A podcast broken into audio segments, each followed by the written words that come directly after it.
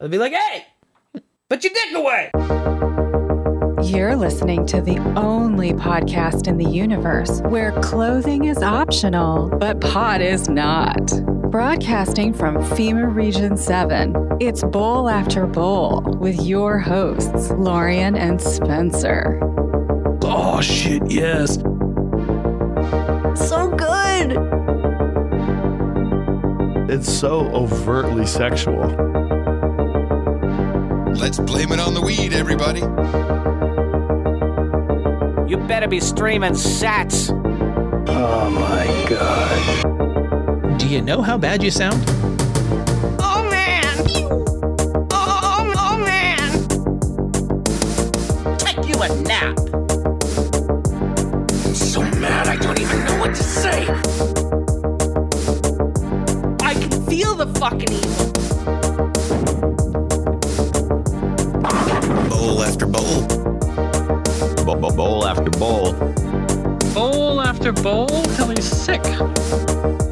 Till he's sick, till he's better, till he's sick again. We'll keep it going. You know why? Because it's Tuesday. Of the token variety. And you're here with us in the bowl. Episode 152. A Bowl After Bowl is going down right now. On April 12th, 2022. I'm Sir Spencer Wolf Kansas City. And I'm Dame DeLorean. And look at you, back in the bowl for another edition. Oh man. Oh man. Oh man. Oh man, woman, and child. How I'm feeling. Yeah, you're not feeling better, are you? Uh, better. Better is a relative term, and so I can honestly say I am feeling better. Oh, well, that's good. But am I back to yeah, yeah, yeah land? No. Did I pass the rock? No. No. Did I wind up back in the frickin' joint? Yes. Yep. Yes, to- I did. Yes, I- I did. Had to take you. I told you, you know, it sucks, but when you're rolling around the floor screaming in pain, maybe you should go back to the emergency mm, room. Yeah, Because there were no urologists open on the weekend. Yeah, the, there's only so long you can scream and pound on your walls. Three days. It was pretty good. You, you know, pushed it through three days.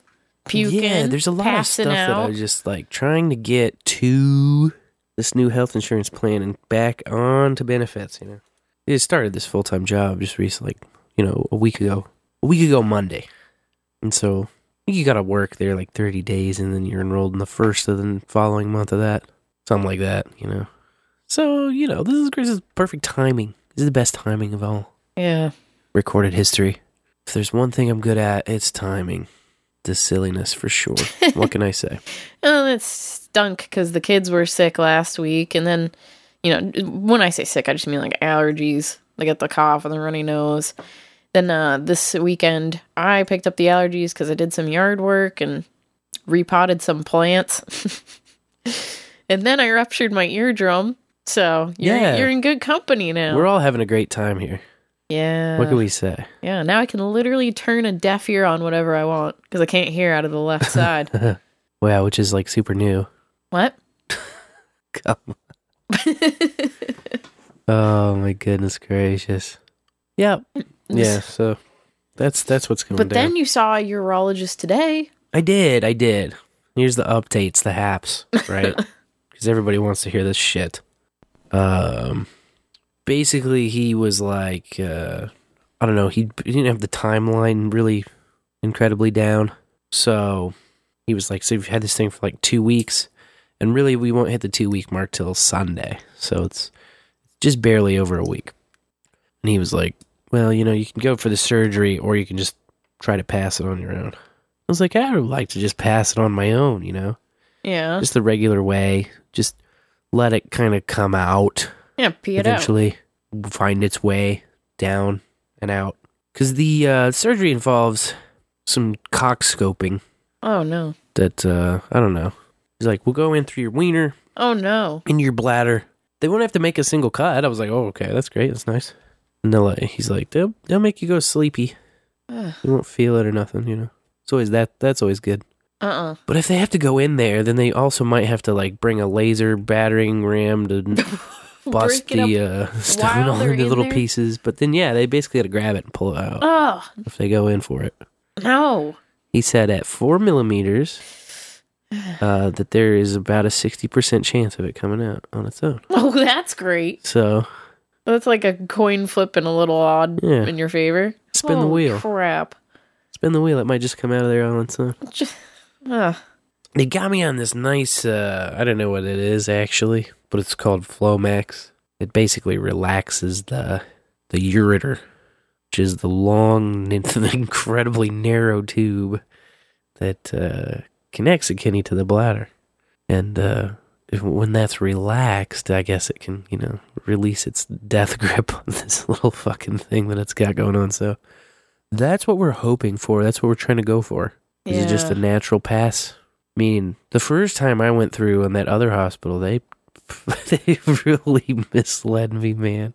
yeah, they led me because I was with you, and they led me to believe like, oh, it'll just pass like this week. It was Yeah. halfway through. He's like, it's halfway. The good news and bad news is it's halfway past. Exactly. I was like, okay, They're like, you know, in a few days it'll just come out. yeah, Just keep pissing into the strainer. Pee, pee into the strainer. Man, Take your pain pills. I swear to God, I felt like the sad, lonely guy with a with a bouquet of roses, like that's sitting at Olive Garden at a table by himself. And then, like every time the door opens to Olive Garden, he like turns around. You know, that's how I felt pissing in this strainer. oh no. It's like surely it'll be in there this time. No, no, it's not in there. But next time could be Next time, hey, well, you There's know, always the next time. can stand up and piss right here on the show. Who knows? Who knows? Who knows? I I do have my uh, piss device right here, just in case. Oh, good. Keep it handy. Just in case I flood.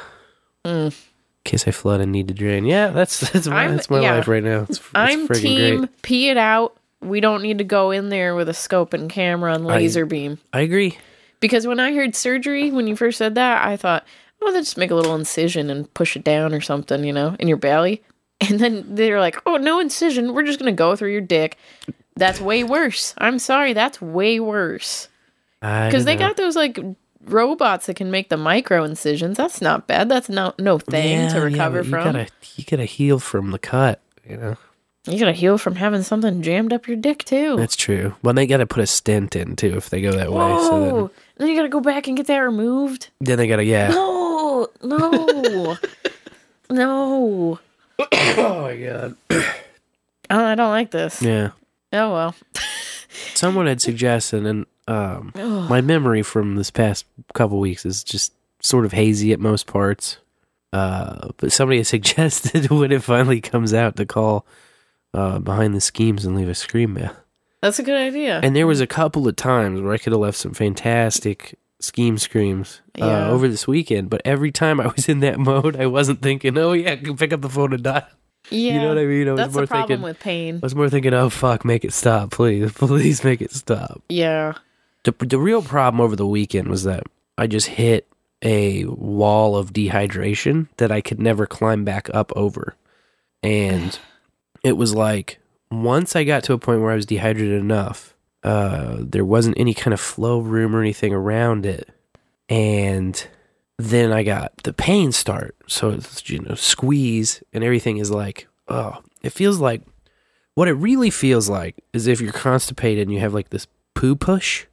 You have like the Uh-huh. poo contractions, like you just like you feel your inside is just like trying to push something against a wall almost. Yeah. It won't go anywhere. Only like for eight hours. Ugh. You're pushing without any relaxation for like eight hours. That's what it felt like. On Friday I did that. On Saturday I did that.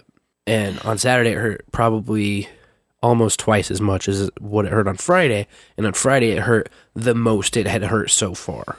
Yeah. So those two were absolutely terrible days. They were just the worst days. I had some of the darkest thoughts of my life over this weekend. But uh, I just really, uh, I did not want to go back into the hospital. You know what I mean? Because no all does. this, all the money stuff and other reasons. It's like the least free place you can be in the entire city. But there's just a certain point where a man's got to get some relief. And so I went in there And uh, that's what the art is today. Is me sitting my dumb ass in the hospital for a second time. Well, this hospital didn't even have a bed for you, huh? You just sat you in a chair. Yeah, they didn't have a bed. They had these room. They had like a curtain room that was kind of larger. That you could tell, you know, it's like about the size of it used to be a bedroom. Only now they got four different hard chairs in there, so they can stack like four people per cube in there. Oh, geez. So, you were So- sitting in there staring at other. I was in like People. the back right chair, and then there was somebody in the front left chair. Uh, some they put somebody in the front left chair the first ten minutes I was in there, fifteen something like that, and then they moved her out to somewhere else, and they put somebody else there uh, a little while later. So I think I was I was in that room probably two and a half hours, and that's the room in the art where they've just got the IV bag hanging up on the wall, and uh, yeah, they they threatened to catheter me in there actually because they needed a they needed a pee sample for a lab, and at first I couldn't go, and I was like, "Can I just have a little bit of water?" And they were like, "Nah, I think they're gonna want to put fluids in your IV, so we don't want to do water." And I also had been nauseous and you know not keeping water down, Yeah. and I was like, "Well, you know, you're making me pee." If you're gonna need pee, then I'm gonna need water. You know, like this is how where's it gonna come from? Yeah. And then um, it came to me again. Uh, it had been maybe 20, 30 minutes. And the guy was like, okay, so I need you to try to pee for me again. And if you can't pee, we have to put a catheter in. Hell he, no. he did a bladder scan and he's like, there is pee in your bladder. and we're going to get it one way or the other. And I was just like, all right, I'll try again. And I locked the door and I was like, I'm not unlocking this door until I put pee in this cup. Yeah. But I did the old trick. Uh, a lot of you in scouts will know this trick where you do the the warm water hand trick. You just go in the bathroom, you run your hand under some warm water for a little bit. Boom, it's like that. And I should have remembered the first time. Because we used to prank dudes and when they're sleeping like that. Dudes is sleeping at camp and you just like, you know, he's got his hand laying out off of the cot. and You just dip that thing in warm water and they piss the bed. It's like it's like you just can't help it. Just like wham. So that's how uh that's how your boy avoided a catheter. Yeah. Anything. Yeah. He's like, you know what a catheter is, right? I'm like, yeah, I know what a catheter is. You Ugh. sick son of a bitch. You're not putting one of those in me. No joke. Had, that's terrible. I had to trick my own wiener into peeing. But uh It was such a bummer because I drove 20 minutes north of the city to get you a homeopathic remedy, the Stonebreaker. yeah. Uh, I can't remember the name of the herb. It's like Chanca piedra or I- something. I may start that back up by the way. and yeah, we were putting it in your water, but because of the pain, you just kept throwing it. yeah. everything. It was We just bad timing. Lemon juice in the water every time because that's supposed to break stones down. And then, yeah, we were doing this, the homeopathic remedy. It's got other good stuff in it, like hydrangea root and sarsaparilla and something else. So I was feeling good about that. And then it just, you were in so much pain, you couldn't take anything in. Yeah, there was just nothing going in. And you weren't eating. at that point. And you were passing out on me. Oh, so yeah, when Sunday came around and you finally were like, okay, enough's enough, just loaded up in the car, took you back. What can you do? Yeah. What can you do? You just try your best, man. I don't know. Just take it one day at a time. One day at a time. One bowl after another bowl.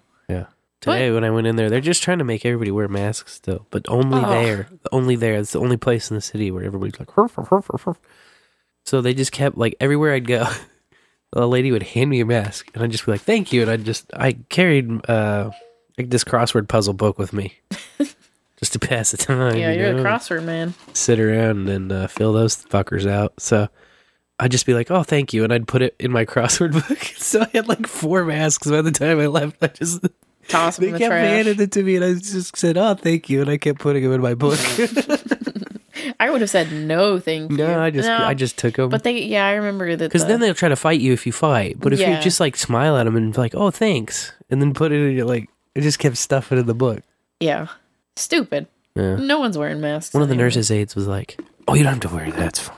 And I, you're I- like- it's- I hardly ever wear mine. I just wear it for her and like pointed at some other lady. So it's just like one of oh. those office things, you know. Mm-hmm. Just wear it when I walk by her. The one micromanager. yeah, I'm like, okay, well that's cool because Fuck this. it's I'm kind of past it.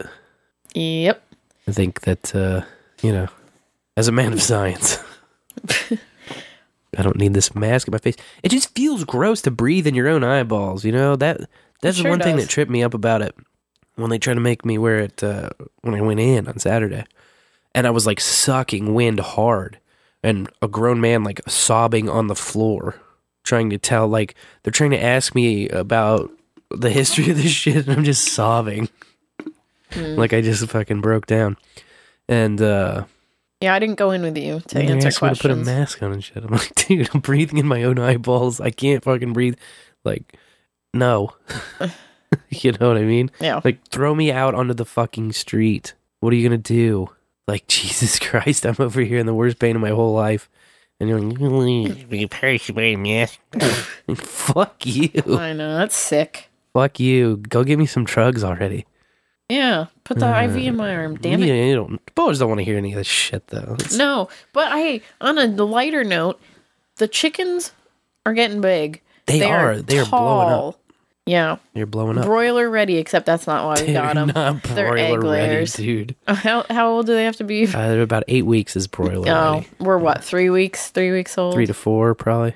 yeah. Somewhere in there. So we moved them out of the bowl and into the garage into a kiddie pool. Yeah. We got wood shavings in the kiddie pool, and then like a dog gate up around the kiddie pool, and uh, their heating lamp clipped onto the dog gate, and it's great. They're running around having a great time. Still, Running, jumping up and down, all yeah, jumping is so funny, and still sleeping either on the edge of the pool or on top of the feeder or watering tube. I don't know what you call the watering mechanism, but Waterer. water or they're Yeah. hilarious.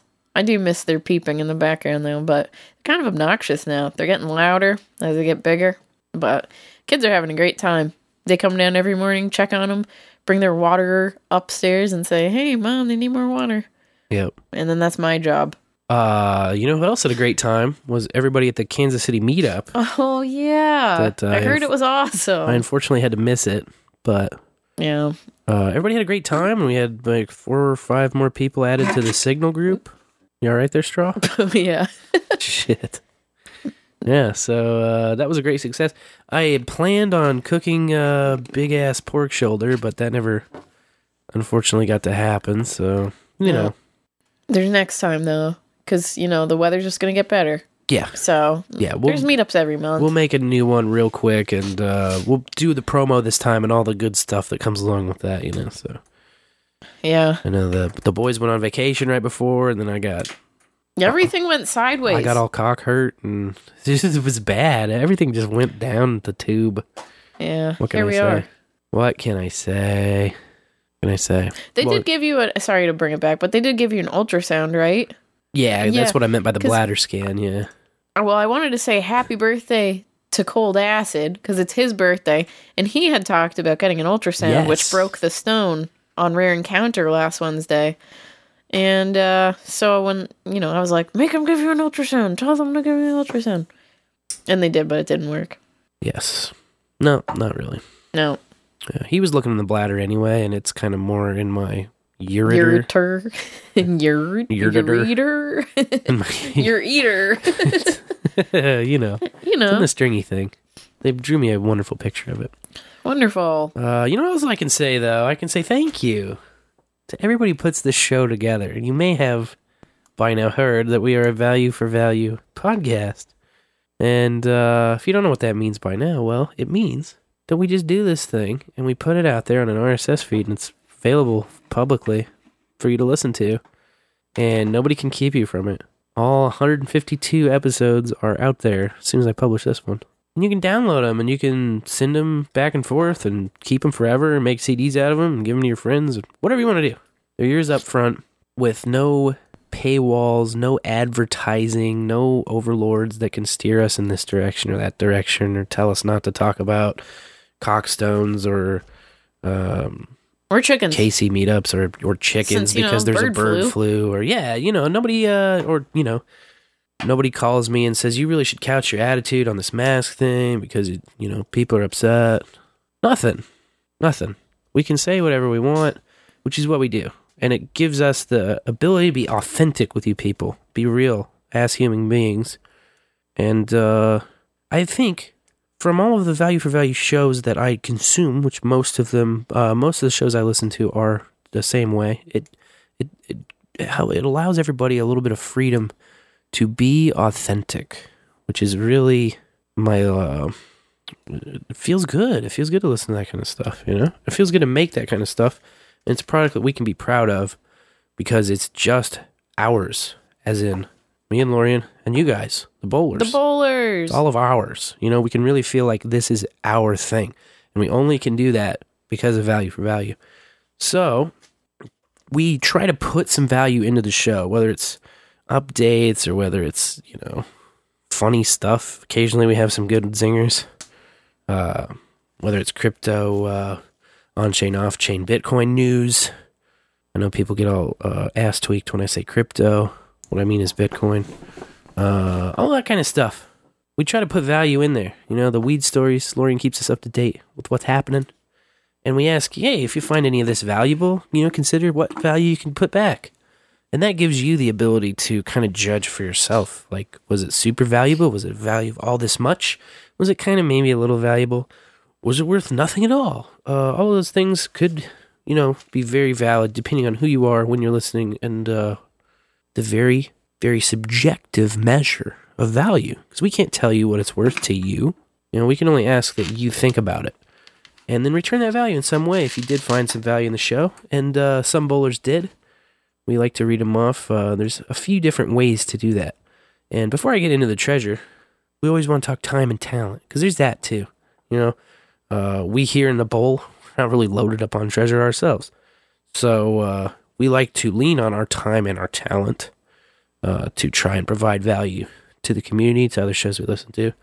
And ways to do that things like jingles, things like sending stories in, uh, even something as simple as passing the bowl, sharing the show with somebody that you know would maybe love it, or maybe you know they wouldn't even get it at first, but you know try a few out, and then uh, once you start to pick it up and get it, then maybe you will come to love it eventually. Who knows? A lot of shows like that where it takes a while to kind of get it, kind of understand what's going on. No agenda was that for me for first, you know, three or four. Yeah, the jingles and everything Kind a of while got to get used to. Start to understand the memes and the themes.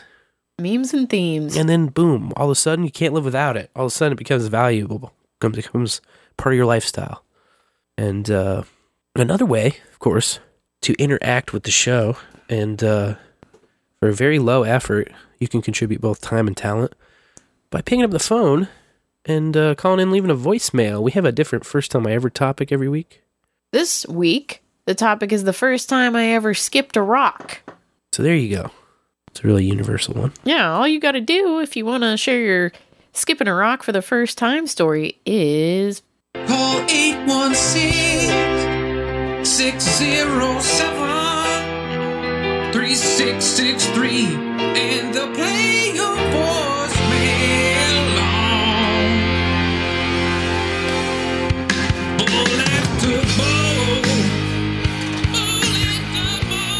Yeah, that's uh, 816-607-3663. You can also text the text line like a couple of bowlers did last week, but I was so out of sorts that I missed it.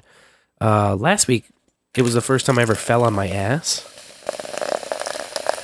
That's a beautiful fizz you got going there. thanks. It's gonna take a while because it's seltzer. Uh, one texter says, I fell on my ass the other day. oh no! I was outside by our garden boxes and I saw a wasp. So I backed up over the wall of the garden box and fell all the way into it. Ugh. I'm 33 Oof. and was sore as fuck the next day. Cheers. That stinks. So there you go. I also fell on my ass the other day. And another texter said, not first, but worst, ice skating with the fam when the girls were young. Skate for two hours, no falls. We go to leave and wham, black and blue from right ass cheek to knee. Oof. Right on the way out. Isn't that just. Dang uh, it. Well, this week, uh, we're not talking about falling on our ass. We're talking about skipping rocks. So if you've Yeah. skipped a rock, you can call or text 816-607-3663 and let us know. Uh, and then, of course, talent. Uh, excuse me, treasure. Treasure, treasure, treasure. Uh, I've pulled up the PayPal, and I heard a pew during the jingle. Uh, it was faint, but I did hear it.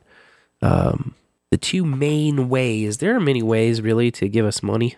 And uh, if you're really dedicated, you can learn about all of them. But the, the main two ways are either uh, your yeah, fun coupons via PayPal if you want to send dollars.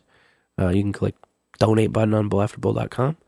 Like NA Millennial did, that is the easiest way to set up a recurring payment like he did. So uh, his $10 a month came in.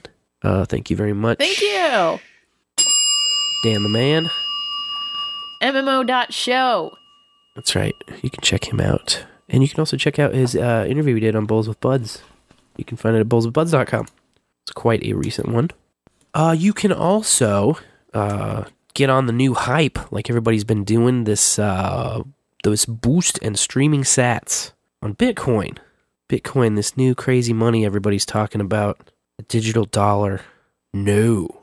No, this is real money. This is no digital dollar. This isn't no Shibi Toshi. This isn't no uh, Ethereum or whatever you heard of.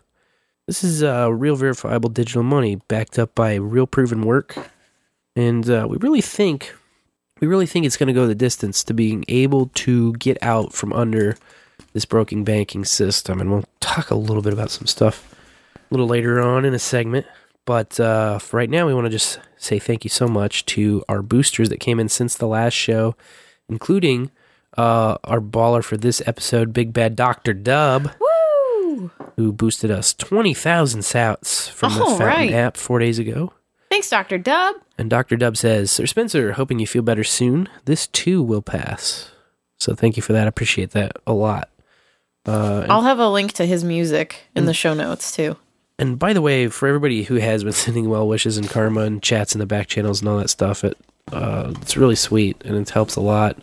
I've kind of been off the radar. I'm usually like trolling along in a lot of your shows, and uh, I've been pretty quiet the last couple weeks, just trying to get by. So uh, I appreciate all that stuff, and it, uh, I do see it. It does mean does mean a lot to me, so I appreciate that, guys.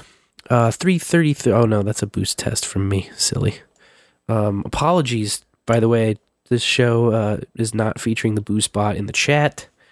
Some kind of SSL uh, certificate error. I have to look closer at. It's something that I would just was fiddling with before the show and discovered and did not have time to fully correct it all. So sorry about that. Uh, for for those of you who just came for the boost bot in the IRC, uh, we'll have him back. We'll have him back online next week. I promise. Promise. Uh, forty two sixty nine. Favorite calling card of our buddy Harv Hat. 69! 69, dudes! No note. Just boosted uh, the CurioCaster live tag. We of course are live. Uh, every show now we go live. Yeah, the bowl is lit. We are lit with the live item tag, and uh, so far that's supported uh, in one app as far as what you can play it from. That's uh, CurioCaster.com, and then uh, you can also boost live shows via Boost CLI. And as far as boosting, this is the only two. Um, these are the only two apps that support currently the live tag, as far as I know. There are others I know that are working on it, but so far, so far those are the guys. So uh, we really hope to see some other apps catch up and support live as well real soon. Uh, 1111, uh, right after that from Harv Hat Ooh. came in. The Make a wish Curiocaster live. number. Uh, Mid intro pew from SirVo 333. Woo! Thanks, SirVo. It was And- perfect timing. And then uh, 888 sats from Carolyn Oh yeah, Carolyn. through the Fountain app. She says, Ding ding value value triple eights. There we go. Ding ding. Uh, bowling with the bowlers tonight. Heck yeah. Always Hogs love in the having you. bowl. Always love having you. All right, so that is our uh, boost for now. And uh, if you want to get in on that boosting app action, uh, get yourself some Bitcoin first of all. Secure yourself a spot uh, in the future of sound money, because there's only 21 million of those ever going to exist. By the way, uh, Bitcoin. That's how it works. So you probably want to get a little bit of that 21 million. And uh, yeah, there's a little sale going on, slightly, a little sale been kind of trading sideways for a little whiles, little whiles. So uh, it's a really great time to grab some. Great time to grab some. And once you grab some, you can get a new modern podcast app. Uh, all you got to do is take off all your clothes and go to nudepodcastapps.com, and they'll have them all laying out there for you. And they won't make any weird comments or anything. You just walk in there, naked as a jaybird, get your nude podcast app, fire that thing up, and you'll be boosting, boostagramming, streaming sats, all of that stuff. You'll be you'll be in it to win it. Boost me, bitch.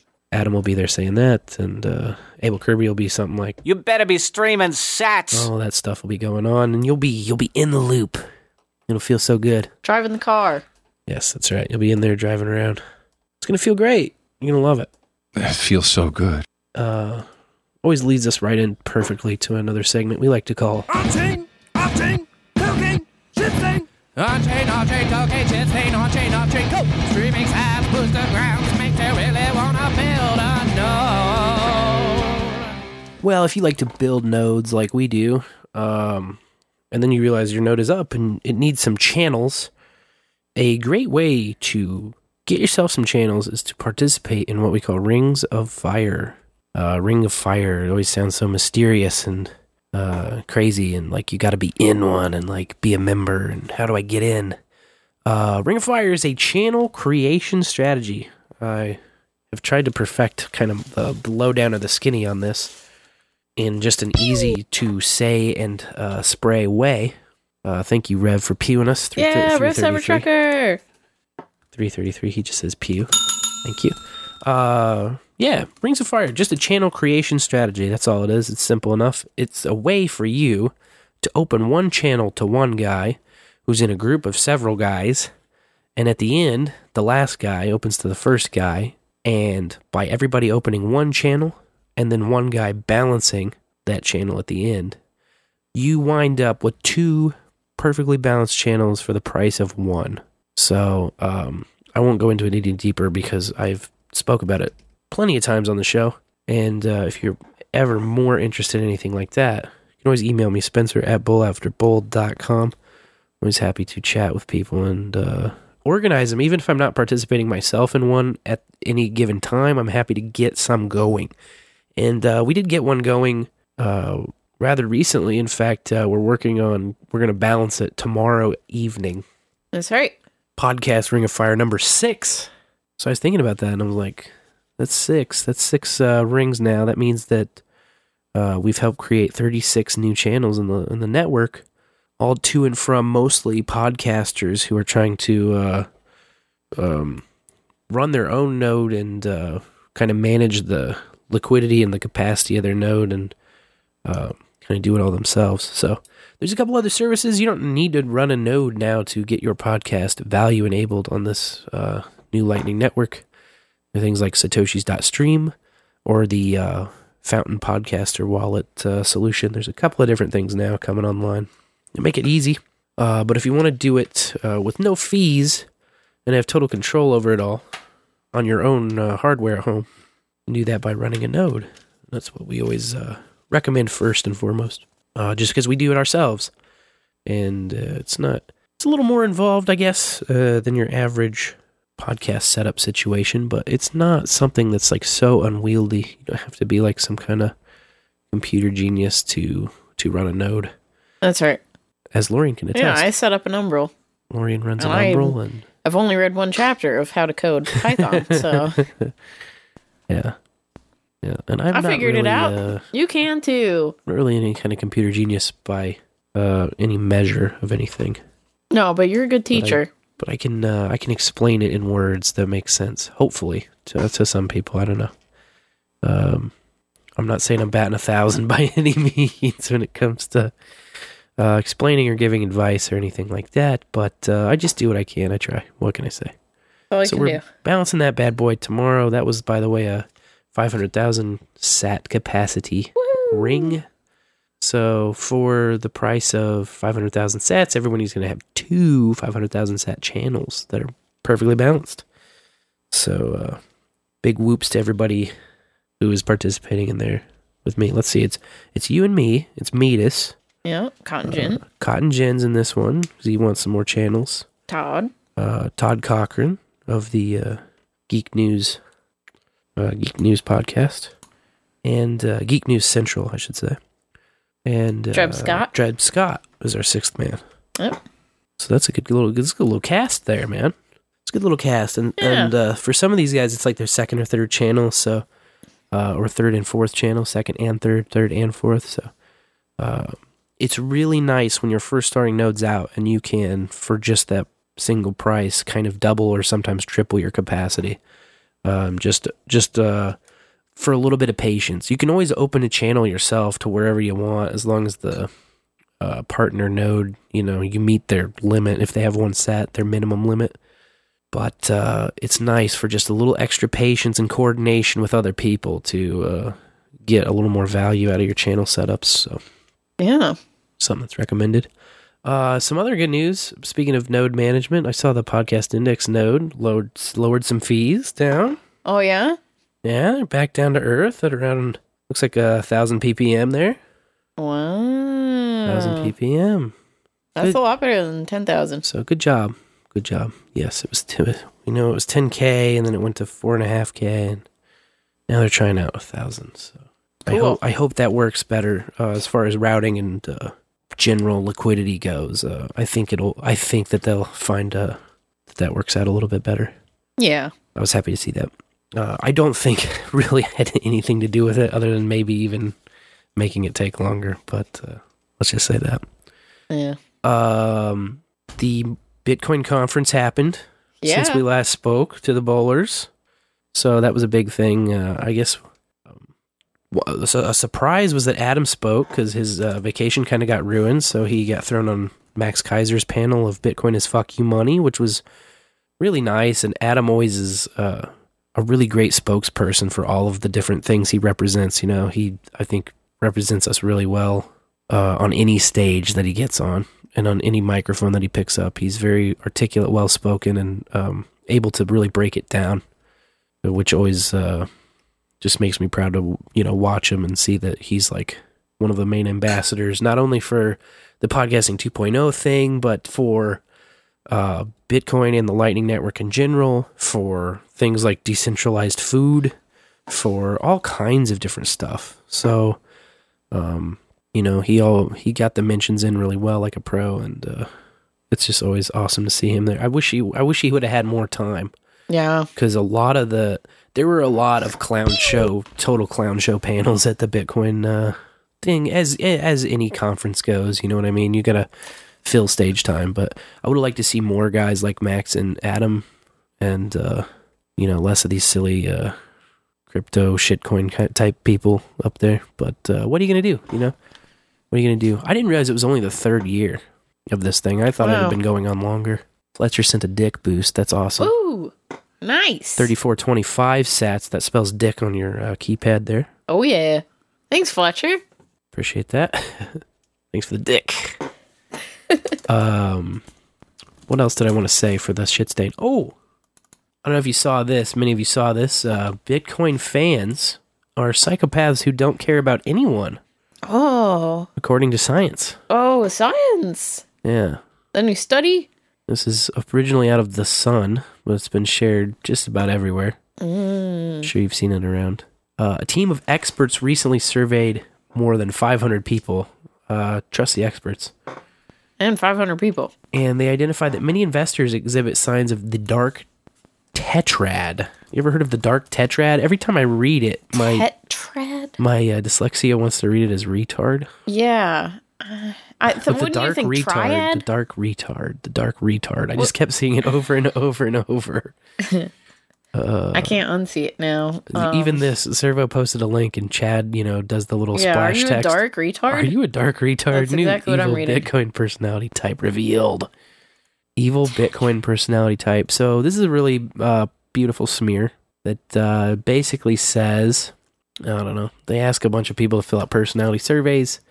One in four reported they own crypto, and two thirds showed an interest in crypto investing. Now, there's so many different nuances in the, uh, the groups of people you could be asking this, but uh, the different nuances, I would say the main two to separate the groups are Bitcoin or shitcoin, you know, Yeah. or and and the people who don't even see a difference uh, are kind of in the shitcoin group, and uh, then there's also what do you use it for? You know, are you investing as in are you a day trader or a week trader? You know, are you like um just like a buy low sell high dip chasing extravaganza, or are you just you know are you uh, accumulating Bitcoin as money of the future?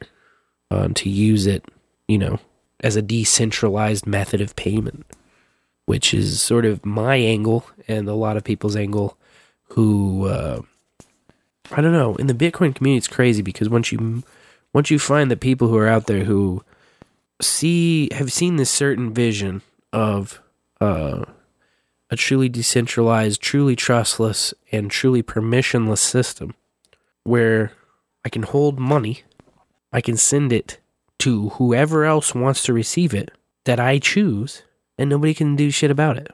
That's it. That's as simple as that. It's like if you have a Bitcoin wallet and you tell me what that wallet is, I can put my Bitcoin in it, and nobody can go, "Well, uh, you're a Russian. Oh, you, you're not wearing masks. Uh, you know, you're a poor idiot. Your credit sucks. Whatever they want to tell you, they can't tell you that.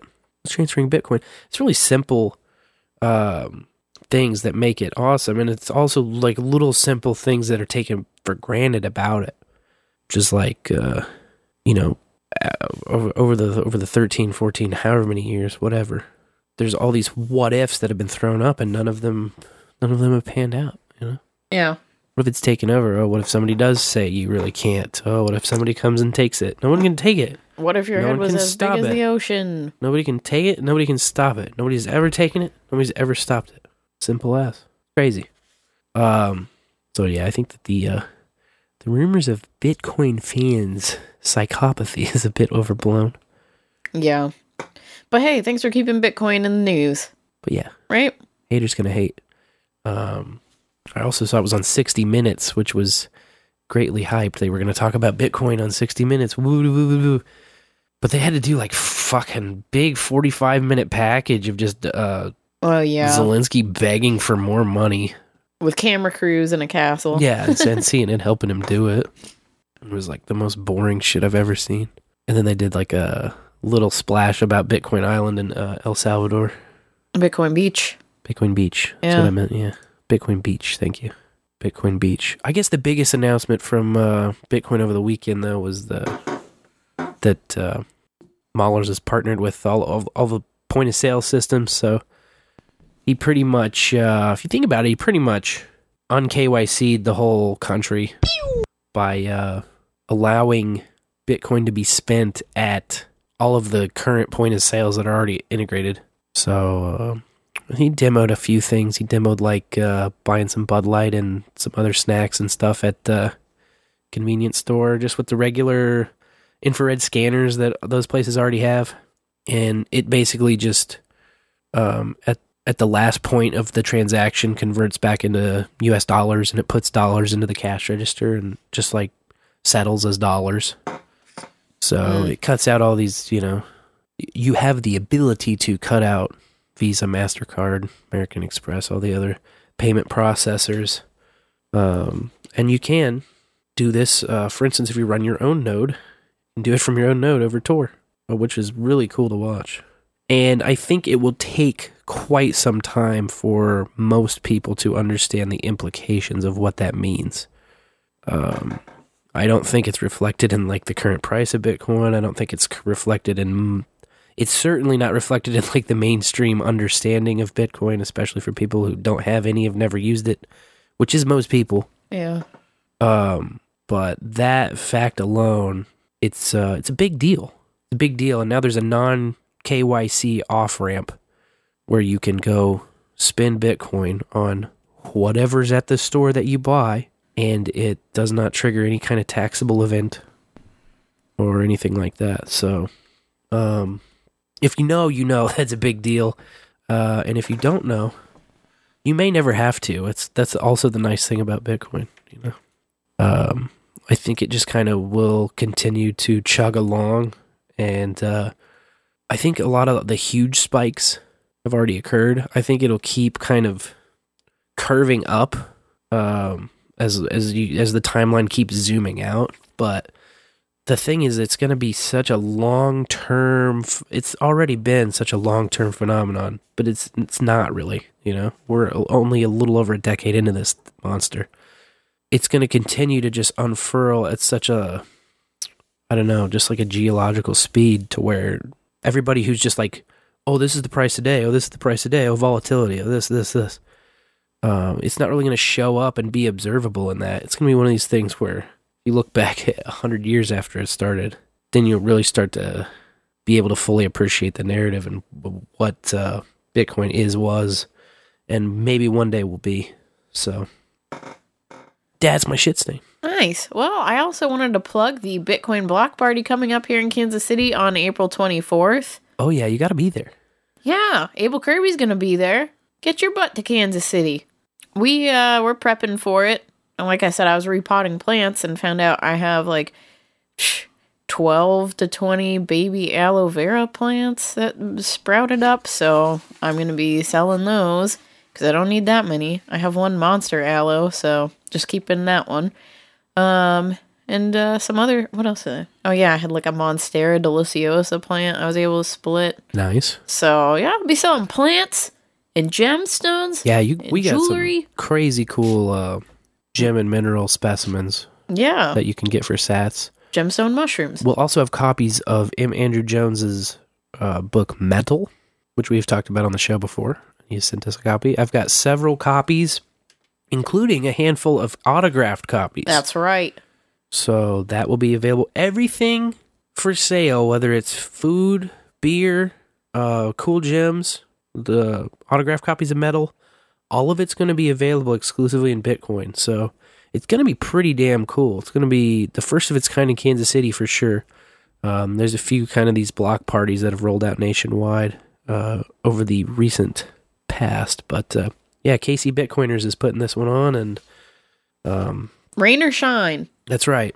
We'll be there. No matter the weather, we're gonna be there together. And we got bowl after bowl stickers for you. We so do. come on down. We might just be throwing those in there. Yep. You Probably. Never, you never know. Well, speaking of throwing them in there, you know, it's been a while since, uh, I guess it's been six weeks probably since the six week cycle kicked off. And I wasn't planning on putting this in my top 333 story, but I've been hearing there were 33 shots fired in a subway today in New Oh, York my City. goodness. So I thought it was worth mentioning. Had to And- sneak one in there, didn't they? Yeah. I'll let the big boys over at No Agenda deconstruct that one a bit more. but in uh, more fun top 333 news, a freshman at the University of Nebraska, Kearney, because I guess there's more than one University of Nebraska, Of course. yeah. like the University of Missouri, uh, on the track and field team, she broke a 33 year old record in the 10,000 meter run during the KT Woodman Classic held at Wichita State. So the old record was uh, 35 55.7 seconds, I guess. And uh, that was set by the National Association of Intercollegiate, oh my goodness, Intercollegiate Athletics All American Paula West in April of 1989. Long time ago, 33 years. Wowie. And uh, Grace Bonzel, she just said it at 35, 34.8. Woo. Yeah, so a good uh, 20 seconds or milliseconds. Well, I guess they're like milliseconds shorter than the original. Shaving off that time. Yeah, That's a long standing record to break. it is. It'll probably take 33 more years for the next person to break it. And by person, I mean woman. Over 33 pounds of fentanyl were seized during a traffic stop in Scottsdale, Arizona.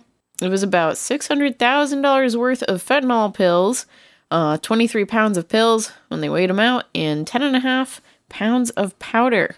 That's the big bad drug right now. Yeah.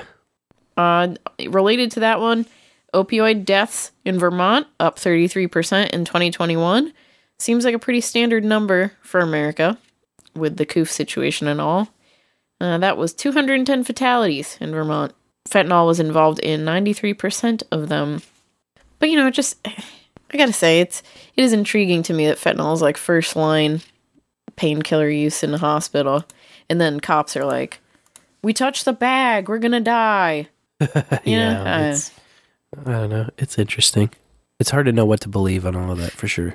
Oh yeah, I mean the war on drugs has just been so uh criminal and misleading and filled with propaganda and just such a war on people. So anyways, my final top 333 story tonight is that legal weed sales in the United States are expected to hit 33 billion dollars this year. Wow. Yeah. That's a lot of cash, man. hmm that's a lot of weed. All cash, baby. People need their weed. And that's just legal weed. Think about if you start counting the underground sales into that. Ooh, boy. Gonna make them wish they would get that federal legalization rolled out. Right. Yeah, don't worry. It's, uh, Schumer's, Schumer's got his shit in the works. Well, the coof is coming back. As you might have noticed, they're trying to bring it back. They're really It's- trying to make it happen, aren't they? It's a it's a dead horse. Oh shit! I think you know they're just putting the defibrillator on it. Come on, we need you back. yeah, it's round Yeah. round seven. Let's do it. People got to vote, and we need them to vote from home. Come on, it was so easy the last time. Uh, there were 33 new cases of the coof in Arkansas, Karnataka, India, and Guam. Then in Scotland, there were 33 deaths. Um, and then I wrote down two headlines that caught my eye. COVID 19 infection linked to 33 fold increase in blood clot risk. This was a study of a million people in Sweden, and it was published in the British Medical Journal last Thursday. Uh, they did note in there that there was a very small increased risk of blood clots associated with the jab. I thought this was interesting. They even noted it. Like they pulled out a small percent. And they were like, okay, these ones we can attribute to the jab. The rest of them we're going to attribute to the infection. But I didn't see any mention of how many of those infected people were jabbed and loaded, you know? Kind of interesting. Yeah, I thought it was interesting to mention the jab at all in there. But I guess they got to cover their asses a little bit. Um, but yeah, it said there's a so there's that 33 times increased risk of blood clotting, a five-fold increased risk of deep vein throm- thrombosis, and uh, you get a two-fold risk of bleeding 30 days after being infected with the coof. Did you oh know that? lord. So don't get a cut. Don't fall down and scrape your knee. You could bleed a lot, according to this medical study. Yeah, you don't want to be bleeding all over everybody. No. And my final headline here in the coof section is that Los Angeles COVID cases rose 33% and school outbreaks tripled as the BA2 variant surges. Nice. I don't know what the name of it is. I just see it written as BA.2, so BA2. Anyways, I'm ready to go behind the curtain. No doubt about it. No doubt been ready. it. It's Tuesday. Heard a couple. Let me back. Heard a couple pews here. Oh, let's check the pews. Saw AbleKirby slipping in. Woo! AbleKirby. 8888. Oh yeah. He says it's a boost for the Bitcoin block party. Woohoo! I'm excited. It's gonna be fun. Yeah. Can't wait to see you. I know. Be a I'm great time. excited. Great time. And uh Fletch again Woo! with the 6006 Oh because yeah. small boobs matter. Hashtag all boobs matter. Oh yeah. Did you see her breasts? You know it. You know it. You love it. I'm quite partial to large anime titties though. Just saying. Or could it be her massive stripper titties? So the DEA has clarified that weed seeds are legal hemp. So weed seeds in your pocket, totally cool 50 state legal, the I guess, right? 2018 hemp bill, the farm bill. Sorry. Wow. Yeah, you know why? I guess they don't have THC in them, huh? Well, the delta 9 THC con- concentration, which is all they're concerned about, is less than 0.3% on a dry weight basis. You're right. Yep, makes sense. Uh, the THC don't happen until the very last part. Does it have less than 0.3% delta 9 THC? Then it's hemp. That goes for everything, I guess. Yeah, So- I mean that goes for gummy bears for crying out loud. Here comes Johnny Weed Seed. Just throw them around, people. It's 50 state legal. That's right. The DEA spelled it out. well, that's very cool. That's I guess what we would call a It's a step in the right direction after all. It is. After all, it's a step in the right direction. It's a step in the right direction after all. I'm all about it. Me too. Uh, Amazon says that the organizers of the Amazon labor union bribed New York warehouse workers with weed for votes to unionize. Uh oh. Yeah, they're challenging that uh, union vote. And they filed 25 objections last Friday, one of which was handing out free weed to everyone. Um, the results of the vote were that there were 2,654 votes cast, with 55% in favor of joining the union And uh, there was this hilarious quote in there from a union attorney who said, Giving out weed is no different than distributing free t shirts, and it didn't interfere with the vote at all. hmm Okay. Well, uh, okay, that's an interesting point of view. Freebies never hurt, Yeah, and I called it a bribe. So, as uh, Mo, as Mo Fax would say, you know, that's that's some tangibles for your vote. yeah, that's some tangibles for sure. Uh, well, the International Code Council approved the Hempcrete International Residential Code proposal this week. So that's the first step toward their formal adoption of hempcrete as an officially recognized residential building material. Oh, very cool. That's right, yeah. So, um, this has been an uphill battle for the U.S. Hemp Building Association. Um, they've been working to be recognized for a few years, but started really intensively on this proposal campaign last October. Um, now there's going to be a public review process that takes place um, and ending around June 20th, and then a final determination will be made at a public comment hearing somewhere between September 14th and the 21st in Louisville, Kentucky. So, upon reading this, I learned that hempcrete is resistant to mold growth because mold prefers higher acidity. Yep. Yeah, it's pretty cool. I didn't know that. Also, uh, have you heard of sick building syndrome? I've not. Well, that's caused by all these toxins that are being put into things to improve fire resistance and thermal performance in buildings. Sure. So, replace all this crap that we've got around us with hempcrete, and you don't get all those toxic crap going Yeah. into your lungs. Well, hempcrete does pretty well at both as well. The fire resistance and the uh, uh, the heat management. It's uh, insulatory. Is that this? Is that the science word? It insulates the house. yeah, well. it basically doesn't. Uh, you know, concrete when it's getting beat on all day in the hot sun, it gets hot. Then you have to cool the building more. Mm. With these big concrete buildings, uh, hempcrete not quite as much.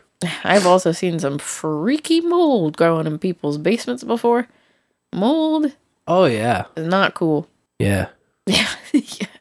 I've seen some shit, It's alive. ladies and gentlemen. yeah, and I don't want to see it again. Oh man, most recent one I saw was this place that had like a throughout the whole main floor they had weirdest system. I don't know, it might have been more common back in the day, but was like a radiator system that used um just this hot water boiler from the basement and everywhere underneath the floorboards in the basement that that boiler system radiator Oh no. was just the thick coat of Ugh. mostly white mold, but then there was black mold, all kinds of like every color of mold. It's like rainbows of mold underneath. It was so nasty. That's gross. yeah, it was very nasty. Can't be around that. nasty. Yeah, man, it makes me sick thinking about it. Well, you can't buy this one, you guys. Mm-mm. I advise you to look at a different place. no joke. Oh, speaking of looking in a different place, that's how I ended up in Missouri. Because Massive Two Shits has some crazy stuff going on Uh oh. with a Supreme Judicial Court argument hearing that happened this week. It's a, it's a long story. But there's this company called Bask Inc., Cannabiz, of biz, of course. Uh, they're trying to open a retail store in Taunton, but they were denied a zoning permit they needed to apply for the licensure in October of 2019. So they appealed it went to trial in August of 2020. And um, the they made a motion to stop the city of Taunton from holding their hearings and issuing licenses while they got their special permits in order. And the land court stepped in and granted that.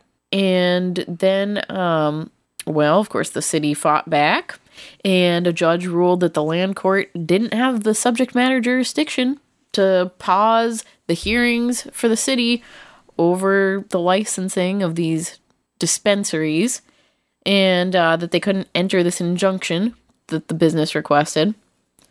So we'll move on to December 23rd of 2021 and the land court rules in favor of the canna business and awards them a special permit, which again the city denied them. Um, and they just said, hey, there's a few extra like procedures you have to go through when you're applying for this license because you got a special permit from us.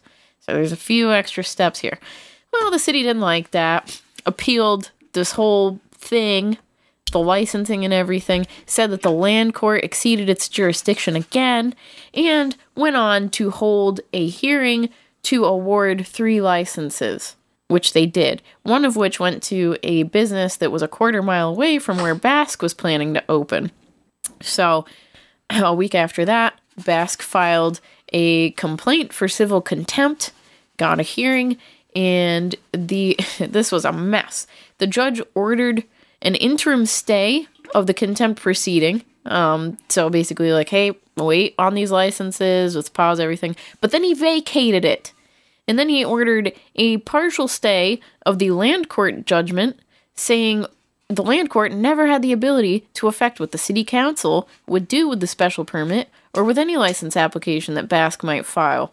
God, what a shit show. So the whole court case now is did the land court have authority to halt the licensing process in Taunton, even though it didn't? Um, after it was determined that the city improperly denied this company a special permit, in the city, the you know people representing the city are like, "Hey, we haven't hit our cap. We have two licenses available, and one is like we're kind of retaining it for Bask." But it's like, who wants to open a dispensary a quarter mile away from another one? You know? Yeah. that's walking distance. It's I little, don't know. It's a little wild. But what a mess! Yeah, they don't have their shit together out there. But Yeah, it's, just- it's kind of crazy. This all the licensing people have to go through, you know, especially in uh, Massachusetts. It's like, oh, you need the zoning permit, but then the city Yeah, won't give it I to mean, you, if but the land court will. So take advantage of it, but then you can't. if every little board and commission and city council is gonna like jump up and stand in your way, and you gotta appease all of them, like You're never gonna get anywhere. it's such a gauntlet to have. It's a complete gauntlet to have to run. You know. Yeah, exactly. So we'll see where that goes. Best of luck to you. I did see that um, Bask had they have a store in Fairhaven. Um, I think that might be their flagship store, and Montel Williams um, was selling his products there, and so he did a little meet and greet at their location. So they got some good PR going for him. In Maryland, the House and Senate unanimously passed a bill for an alternative therapies fund.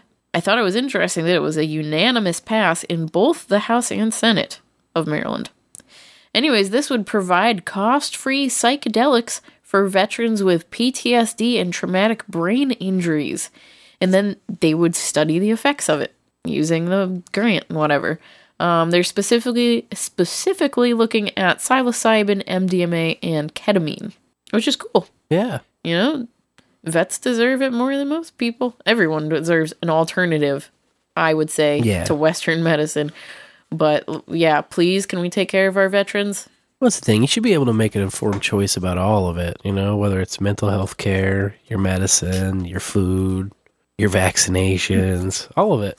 I like that they're doing it cost free too, though, because it's like maybe this is a skeptical group who's been really steered away with all the war on drugs fear propaganda True. being funneled through the system and stuff. So they're like, hey, look, at no cost to you, we'll just try it. If it helps, it helps. If it doesn't, you're just done. You know, you don't have to do it again.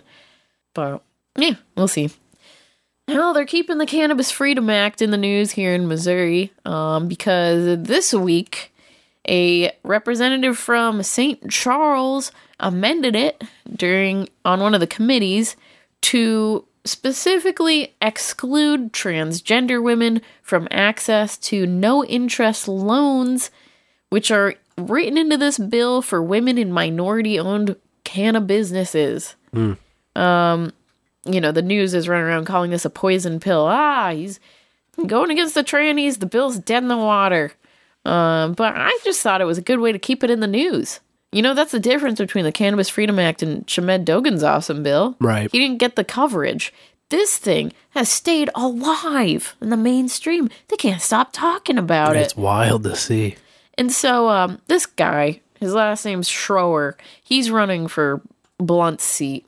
You know, so he also wants his name in the news, obviously. Right. Um, but he stepped back and he, he was like, I'm not trying to kill this bill. What I'm really trying to do is make everyone question the constitutionality of the loan program altogether, which I'm kind of down with. You know, if you're going to do these like no interest loans, why not just open it up for everyone? Why does it have to be women and minorities.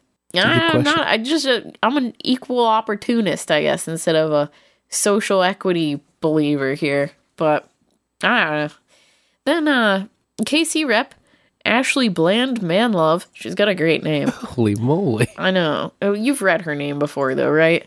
Uh, Bland Manlove. like I would remember Bland Manlove, Dude, man. not a joke. This is really her name. She's got two last names, and they're Bland Manlove. That's awesome. Yeah, it's pretty awesome. Well, she was able to get rid of the micro license program that had been written into the bill, and she also doubled the license cap that was written in. So that's pretty cool. And she also, this representative Roden, he tried to put in a cap for the number of medical permits, which seemed like some very deep rooted Missouri Cannabis uh, Trade Association plan, you know? And she called it out.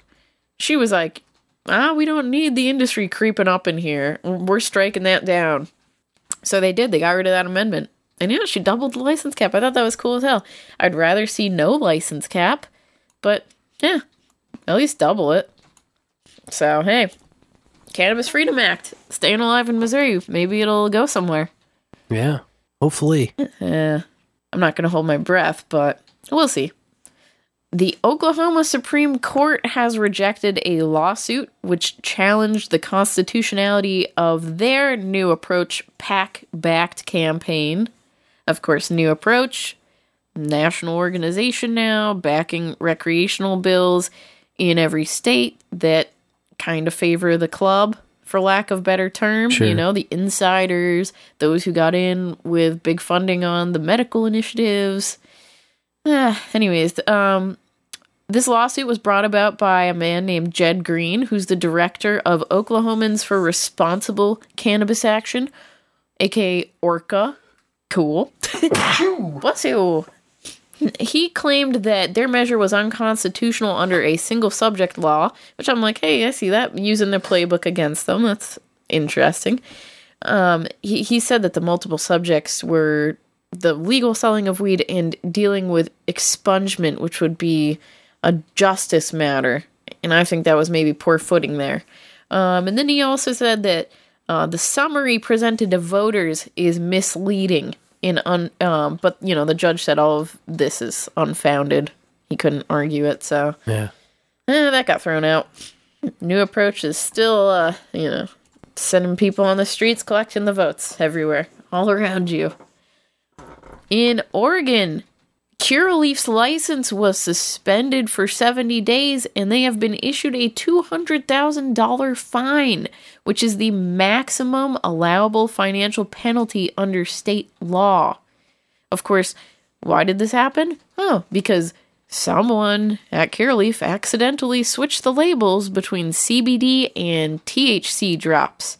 And people got sick. People wound up in the hospital. Yep. Um, a man died not because of the THC, but because of probably panicking, along with a lot of other illnesses he Yep. was battling. You know, people went to the hospital. One man had surgery because they thought he had a stroke. Just it's like a lot of crazy shit happened. That was nuts, yes. A lot of people. uh, One guy got helicoptered out of where he was. Can't CBD and THC. That's a big difference. Yeah, definitely. Uh, this is why I'm all for full plant. Okay, you take the full plant, you know what you're getting into every time. yes. You know, strain to strain, maybe a little bit different, but weed is weed. Ugh, you start doing these huge milligrams of CBD, and then one day it's huge amounts of THC. That's gonna be a bad day. It's a rough switch. Mm, yeah. So, I'll get on top of you, man. In New Jersey, the Cannabis Regulatory Commission on Monday approved seven medical dispensaries to start selling recreational weed as soon as the end of this month, maybe. Ooh. When I was like, oh, yay, they finally are getting going. And then I was like, wait, only seven people got the green light. Who could it be? Oh, you know, Curaleaf, who we just mentioned, huge national player. Yep. Verano, GTI, Columbia Care, Ascend, Acreage, and TerrAscend. Our friends to the north will know a lot of these players because they're a lot of them are goings ons in Canada. So these are all big club players. Borg Bud. Yeah, you know, big weed. Big weed. Uh, what a world. it's real. They got lots of money, and they're in every state. And as soon as recreational passes, or no, as soon as medical passes, they were there. I mean, shit. Yep. When Missouri passed CBD only in what 2012, Curaleaf came in. Bada bing, bada boom. Here we are. Yep. You need Charlotte's Web? We'll grow Charlotte's Web. We got the money. We'll get a huge place outside of St. Louis. Yeah, well. North Dakota had a recreational bill filed for the November ballot. No surprise, it's by new approach. Under it, you can possess up to an ounce, four grams of concentrate, or 500 milligrams in your edibles. And you can cultivate cultivate up to a whopping three plants in an enclosed locked space if someone sees your plants because they're not in an enclosed locked space you can be fined $250 and if you grow more than three plants you can be fined $300 This was wild to me. what Is like, I got an enclosed lock space. Like, my whole goddamn house is an enclosed lock space, right? yeah it should be Like, I lock my house. You can't just come into my house. So what the fuck? What's the extra shit for? It's like the states that have ridiculous gun laws, gun safety, they call it laws, where you have to keep the ammo in a separate area It's than like, the gun. once that property line, once you come on this side of it where I live, then you know the shit you think and say goes out the window. yeah. This is my place now. Yeah, this is my laws. I don't understand this type of shit. I don't understand how they can regulate that kind of that kind of level where they're going to tell you you got to grow a plant, but you have to have it in a fucking room X size, and in the room the room has to have a lock. It's ridiculous. Like, says who? Who's coming in here? You can't fucking come in here. Get out of here. Yeah, but you know, it just perpetuates the trust no one society. A lot of the times when people get in trouble, it's because their own family Yeah, it's ratting on them. just like these, all these. There's so many, so many rules that just don't need to exist. yeah, no, no freedom. So many rules. yeah, Like, what's the point of this Right. fucking rule? That's what it- kills me. What is it accomplishing? Like, let's say we all followed it. Why? why? Yeah, Why? Why? I don't get it. Maybe I'm just an idiot. I mean, No, guarantee I'm just an idiot. But Well- I'm saying like, I don't know. that's what kills me with all the federal proposals. Is it's like, okay, we'll take it off the Controlled Substances Substances Act, but hey, we're gonna create a whole new team of people to regulate this, and there's gonna be new laws and new penalties and new rules you gotta follow, and all this stuff that gets established. It's too much. Yeah, It makes it even more complicated than just being prohibited on the CSA. It's crazy. It's crazy. Clown There we world. are. Clown, In world. Clown World, honk honk. What can we say, man? Ooh, Ooh, I honked a pew. perfect time to pew. Carolyn says, "Say no to mold. Look at a different place." Ah, for real. 800 sats from Fountain. Woo! Thanks, Carolyn. 6666 from Boobs. Heyo. He says, "Oh fuck, you're gonna make me cultivate."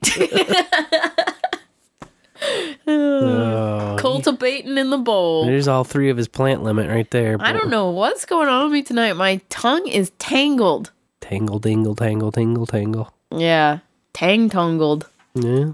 Anyway, here's a clown world story for you. The Okay. Wyoming Supreme Court rejected a man's argument that the prohibition of weed is unconstitutional. I just think that's a Oh, damn it's shame. poop. It's definitely unconstitutional. Mm-hmm. Yeah. They also unanimously upheld upheld his conviction uh, because he sold pot to informants, Yeah. which is never a. Gee whiz, man. I know. I mean, it's all bad. So gross. Now, he was sentenced to one year in prison and three years of probation.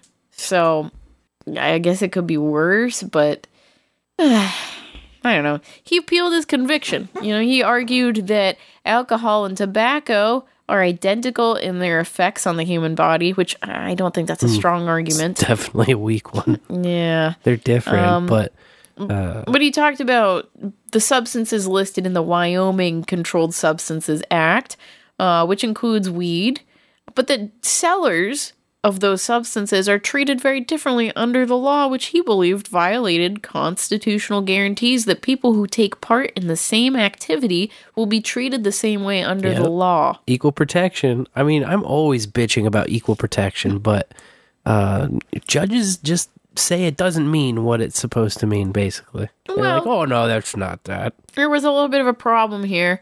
The judges traced the history of the State's Controlled Substances Act and noted that it never refers to alcohol or tobacco, pointing out that there was a law actually on the books that prohibited alcohol and tobacco from ever being added to the CSA. So he made a bad example out of mm. those two very protected drugs Sure. that we have in our society.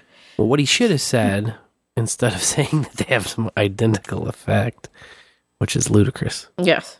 Uh, he should have said that uh, the Like- other two have far more detrimental effects.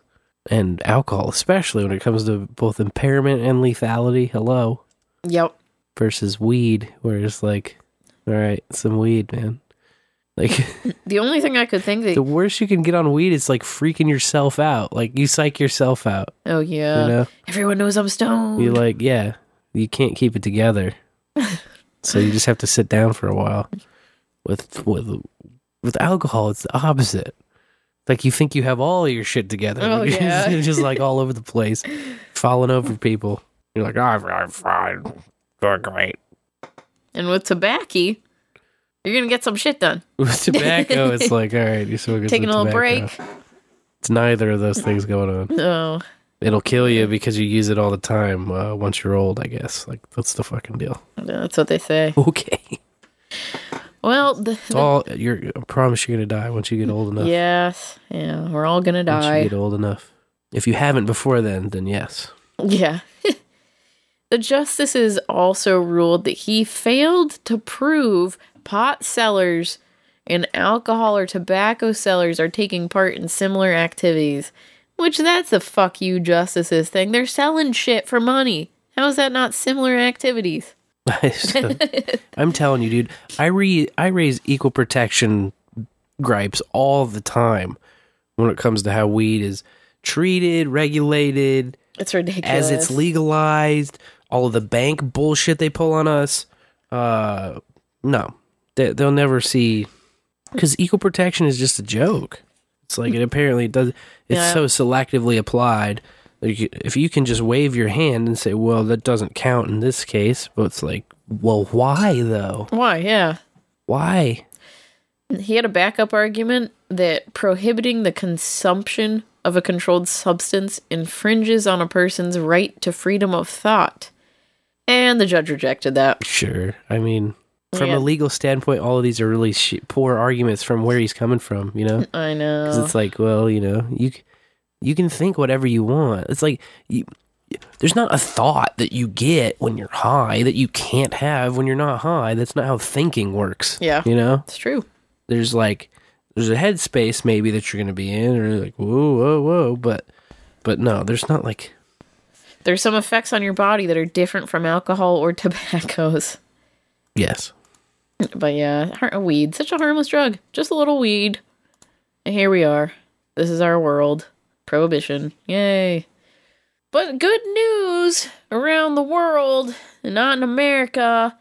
Albania is legalizing the cultivation of medical pot. oh boy, So they'll be able to grow soon.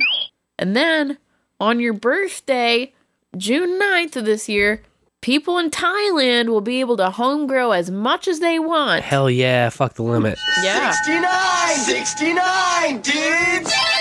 Yeah, a day in history, 6 9 day. The wolf's birthday and home grow for all in Thailand. It's a very good day. I love that. Um, and then my last story for my behind the curtains segment tonight comes from Canada, where six terminally ill cancer patients were able to receive illegal psilocybin treatment to ease end of life anxiety. I love these stories.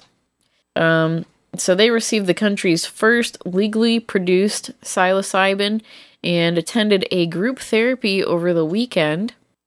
Uh, one man had used it before and talked about mushrooms lasting six months for him, and he had this quote in there that I liked. He said, Magic mushrooms allowed me to calm the worries in my head, allowing my body to use my energy for healing instead and process those fears in a supportive environment. Mm. I love mushrooms.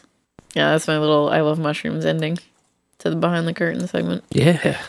Because it's, it's a great, mushrooms are great. Yeah, I Mushrooms love are mushrooms. Yeah, I love mushrooms. Are you afraid of death? Eat a little mushrooms. little mushrooms, man.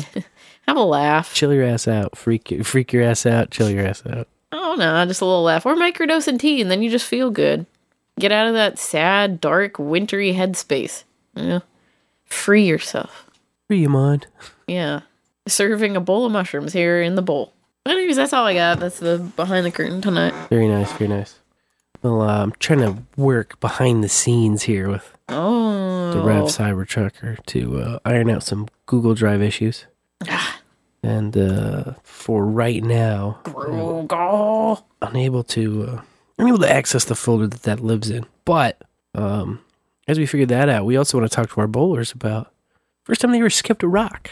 No, I don't mean pass one in line as you're waiting. I mean chucking one over the surface of water and watching it go doot doot doot doot doot.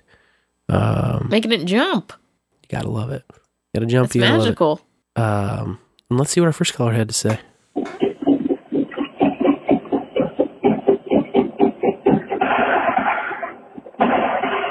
Ooh,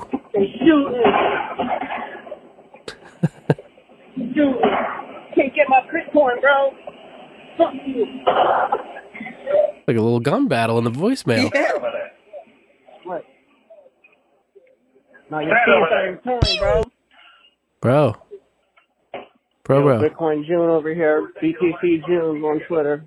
Okay. I can't figure out how to set up tips, but um, send me sat, bitch. Okay, there you go. there you go. Cheers, caller. Uh, here's our next caller.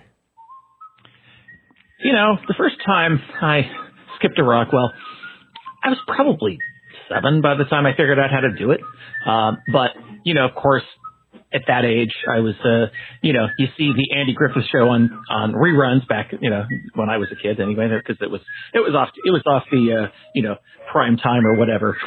by the time I was a, I was a lad, but, uh, yeah, I eventually figured out how to do it. It's just, it's, it's you just, uh, you know, I remember trying to throw two rocks, you know, to try and pretend like I did it, you know, but then eventually figured out, you know, you got to give it the right spin and everything, and then uh, uh, then it actually uh, happens. And in fact, I did that today. I was uh, over at a lake nearby where I'm staying, and it is actually uh, quite a, uh, uh, yeah, it's the first time I, I, I didn't hit it right, and the second time I did. Okay, you know, you got to you can you can skip just about anything if you give it enough uh, time and energy, but uh, you know, but you know, it's, it's it's a simple pleasure, and I'm kind of looking forward to having more of life's simple pleasures here as I'm going through what I'm going through. So, in the bowl, y'all. In the bowl. In the bowl, phone boy. Phone boy. Seeing that bright, shiny light at the end of the tunnel. Skipping rocks. Skipping rocks, baby. I love the Andy Griffith theme going on there. Yeah, me too. Very wholesome. Very old school. Good work. Good work. And you know what? This next caller does good work. Oh man. Oh, How's man. Spencer and DeLorean doing tonight? Oh, hey. Hey, all right. In the bowl. It is Tuesday. Hell yeah. Unfortunately, no tacos are being had tonight. Ah. But woe is us.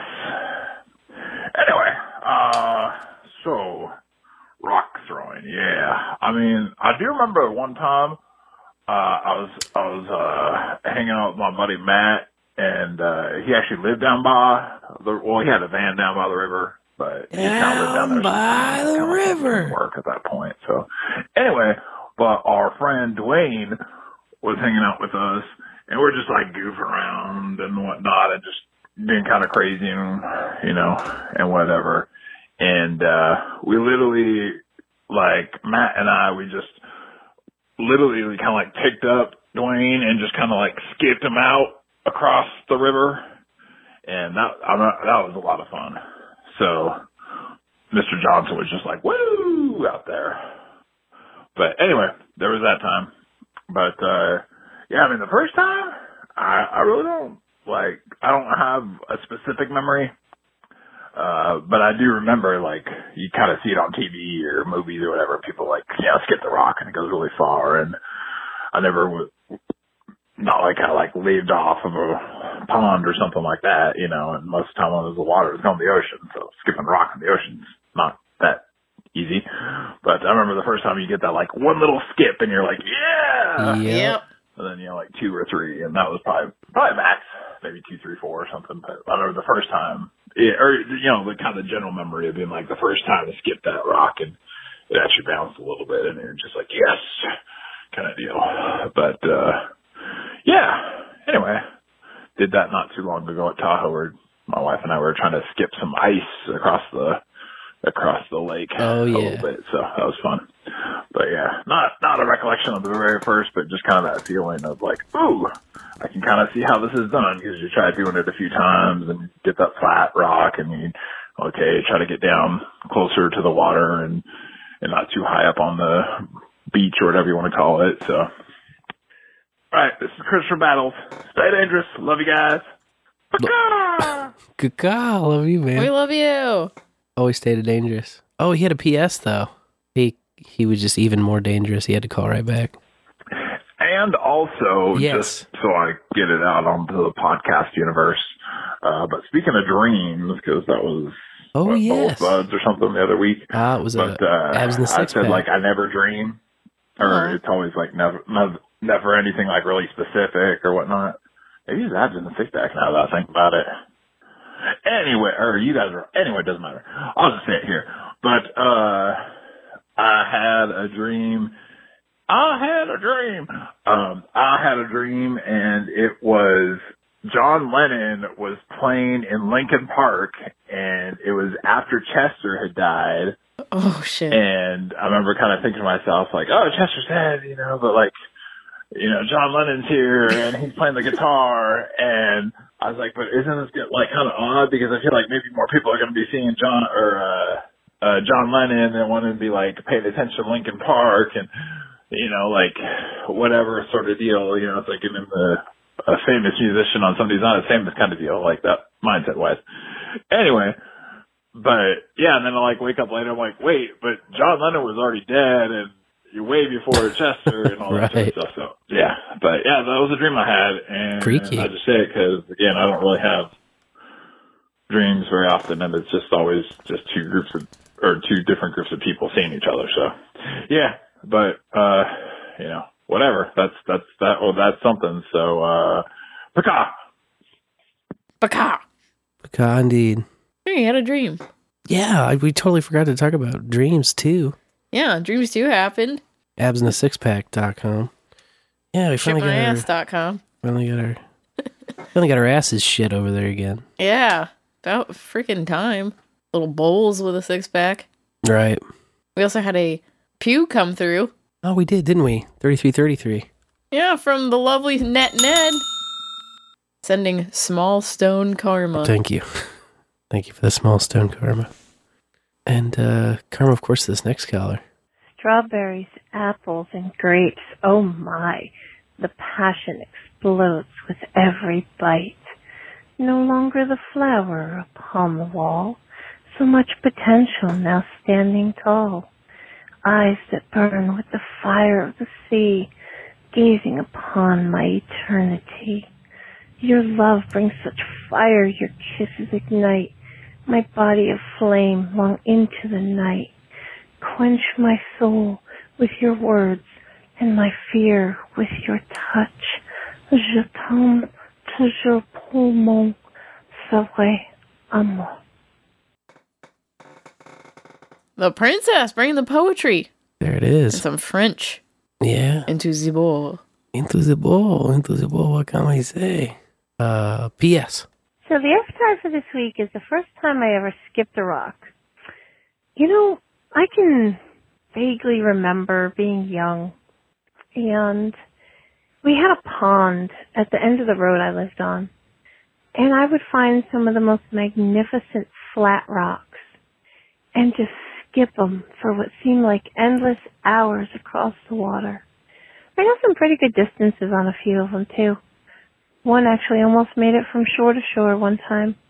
A nice really smooth flat run. I haven't done so in a really long time, but yeah, maybe I'll have a chance soon to skip rocks, take walks, and live life. Enjoy all it has to offer. Because I've decided that I'm going to take a big bite out of life. And I'm going to enjoy every juicy drop. Smoke 'em if you got 'em, y'all. Phoenix out. Oh yeah, taking it by the horns. That's what we like to hear. Simple pleasures, too, and taking time out That's right. to just tune out and tune in with the actual environment around you. Yeah. Breathing fresh air and It's being out in nature is very important. Important. You gotta have your fresh air, man. I like fresh air, motherfucker. And getting that vitamin D Yeah, straight from the sun. from source. From source. Uh, source this next caller. Uh, face to the screen bowlers. Face to the screen. I got another. Uh, oh, I know this is late. I already did one, but this is first time I lost my shit kind of deal. And this one was in school, so it's kind of like work, like slave training, right? Oh, yeah. So I actually kind of got this one written down. and Something reminded me of it today, so I'm gonna go ahead and just kind of read what I wrote earlier. I had a couple buddies in eighth grade math. We agreed that one of them and I would do most of the research, and the other one would take it all home and do all the whiz bang colored printer stuff because it was a small town back in the 90s. You know, I I didn't have a computer even I don't think at all at the time, and my buddy had one maybe, but like the one guy was the the tech dude. He had all the they tried to counterfeit money, I think, one time, him and some buddies, man. so anyway, Whoa. because the Secret Service came to our school and like scared the shit out of everybody. Oh god. But oh. that's that was a few years later. But anyway, we were set to kick some ass in that school project, you know. But he had a dentist appointment on the presentation day, and his shit was locked in his locker, and we couldn't get it. And we told the teacher, like, "Come on, just can we open his locker? It's in there. It's in there." Oh. So the teacher accused the two of us that he did all the research and uh he did all the work. Like we did the research, and she accused us of doing all the work or making him do all the work. Man, I'm fucking up now. She tried to make us draw everything on poster boards with Sharpies, and when I complained too much, she told me to go to the principal's office like a bitch, you know, and I'm just like, ah, you know, fine. I shoved the markers and poster boards off the desk saying, okay, I'm good. Yeah. You know, I'm gonna go. I'm gonna get out of here. Fine. And she's like, I'm getting out in the hallway. I walk through the door. She's like, yeah, go to the principal's office. I fucking snapped. I was already out in the hallway. I yelled, suck my fucking cock so loud. Everyone in every class in the eighth grade heard me. Wow. Even classes had the doors shut, man. Like, I went straight home and told mom what I did. I was like, hey mom, I told her this for that reason. And she's like, okay. And then we were all summoned to the principal's office to meet with that teacher. and They didn't even mention it. They didn't even say, just said, suck my fucking cock. or might have even, I think I actually said dick, but still, same thing. Everybody heard it, man. And like the one kid, I don't want to name him because he was the one that did like the counterfeiting later, and then uh, Buddy Boy, the other guy. Well, a couple of years later, we went on to win a debate against really popular girls in class on the legalization of recreational weed. Because at first we were like, "Hey, let's go for uh, fucking like medical weed," but no, they were like, "You have to argue for recreational," and we did it, man. We beat them. Oh, yeah. And uh, the popularity, we only won by a couple votes, but most of it is because like their buddies voted for him. Sure. And uh, so we were a good team, you know. Nice. But mom knew that like it was bullshit, so she let me just sit at home and play video games for three days when I was suspended. Cool. Nice. In There the you bowl. go. In the bowl. In the bowl. Good moves.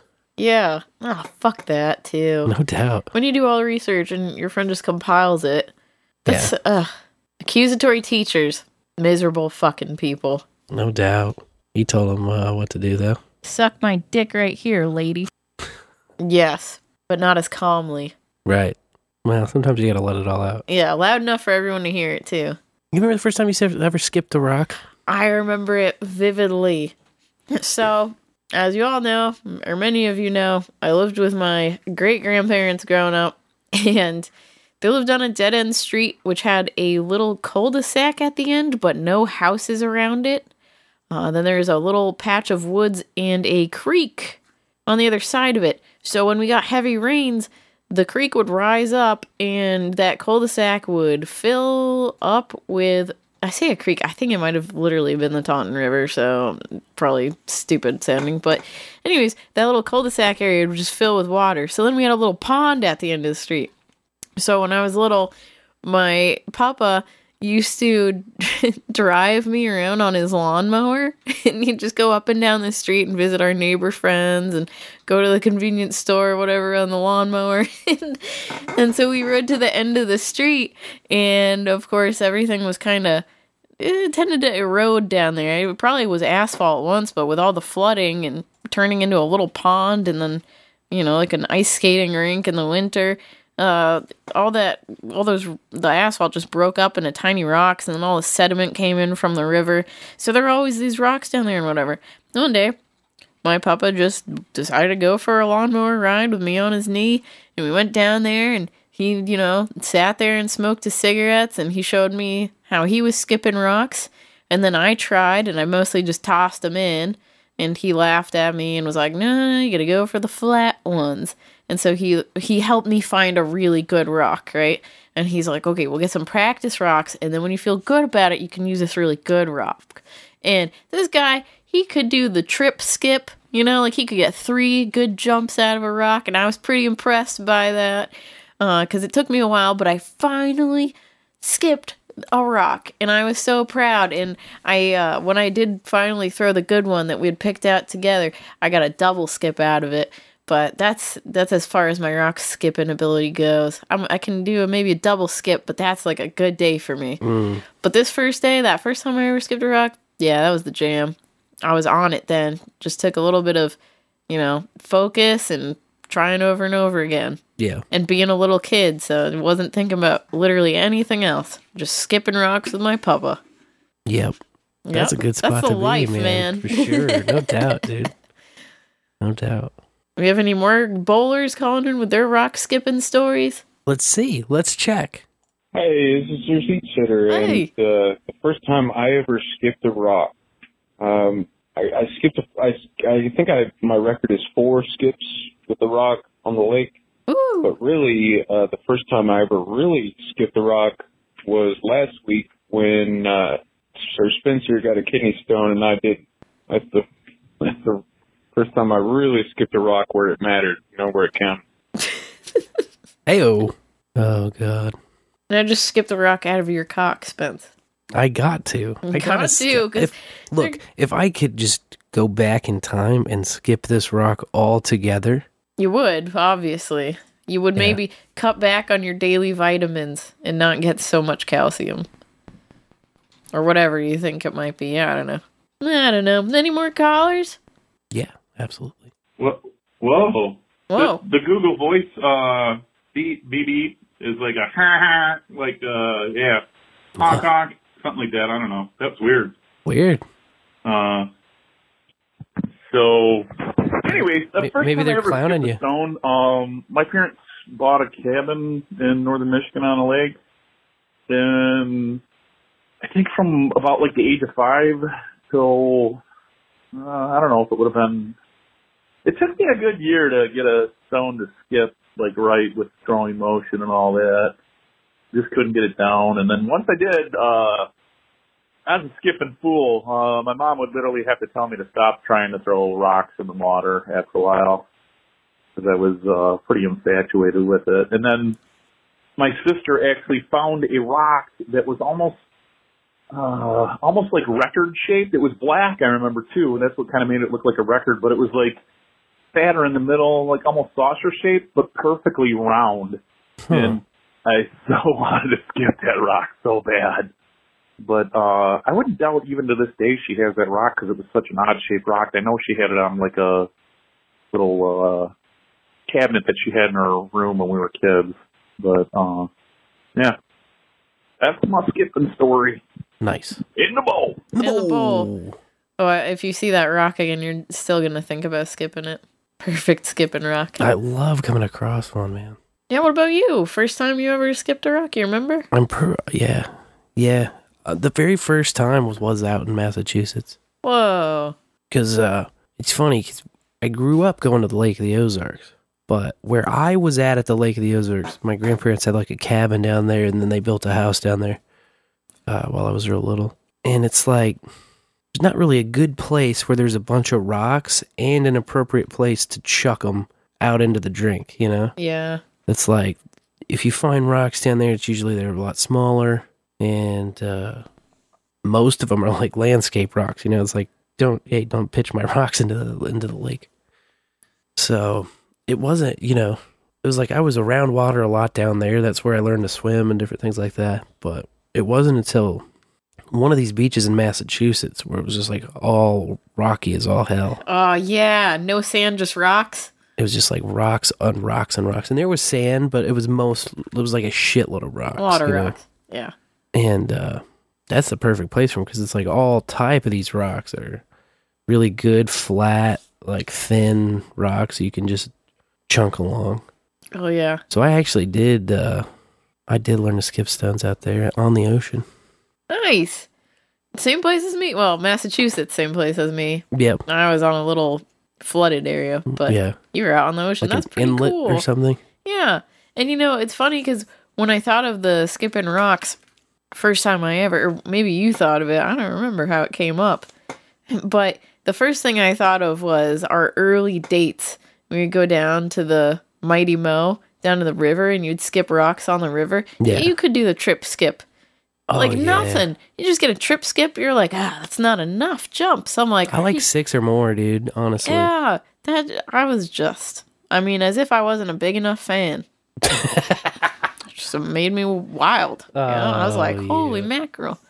So I thought my papa was pretty cool for doing the trip skip, but here you are, trying to get your those rocks across the river. It's awesome. yeah.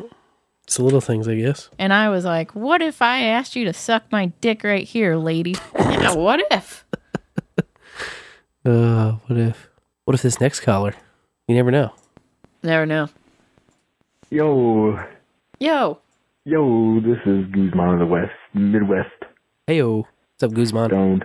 Oh, it's a place to be. First time I ever skipped a skipped a rock. Yeah, man. Uh, was probably with my dad. Oh, nice. Me too. Uh, Lake Michigan, okay. or maybe with my brother somewhere else. Could have been that. I don't know, something like that. Out. Out in the Out. bowl, sir. in the bowl, sir. he hit it, man. He hit it. No doubt, man. Sometimes it hits you Yeah, yeah. Very often. very often. Just listen to me. I don't think drugs ever hit this next caller, though. Easiest way to skip a rock, just say uh, no to drugs, kids. what did I tell you? What did I tell you? Oh my god. Good stuff. Oh, we have a PS. I was so high, No way. I almost said say drugs to no. Which then, when I hung up the phone, I realized that had a totally different connotation. Makes you wonder. There's a little bit of backmasking in that. Don't say no to drugs, kids. Wait. Don't say no to drugs. in the bowl. In the bowl, boobs. Yeah, he does seem a bit woozy, doesn't he? It's working. That boy's woozing. Yeah, did he get the stuff that worked? The bowl is lit tonight. Holy moly. Yeah, uh, that'll happen around here. That'll happen around here. That'll happen, that'll happen to this next caller, I think, a time or two. Hey, Lorian. Hey, Carolyn. Hey, hey, Spencer. Heyo, what's up? Hey, guys. How's it going? You, how you doing? Oh, you know. Pretty good. Good. Pretty good. Me? I'm all right. I'm good. Doing all right? So, so the question. What was the question? Question The was uh, question. skipping.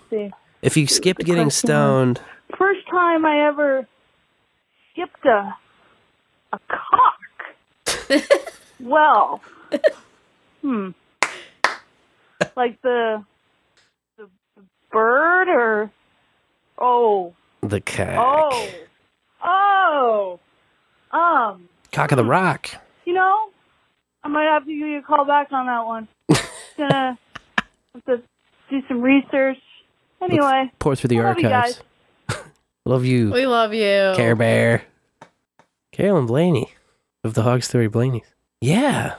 Never. It, Carolyn might not have been known to skip a cock. Possible. You gotta look through the. You gotta check. You gotta click. you gotta look through the diary. You gotta look through the day planner. Check the dates. Check the archives. check the archives. Do a couple searches. Gotta find out. Gotta figure it out. Yeah, yeah, you never know. Never know till you find out, a wise man once said. A wise man once said. You know what a wise man once said?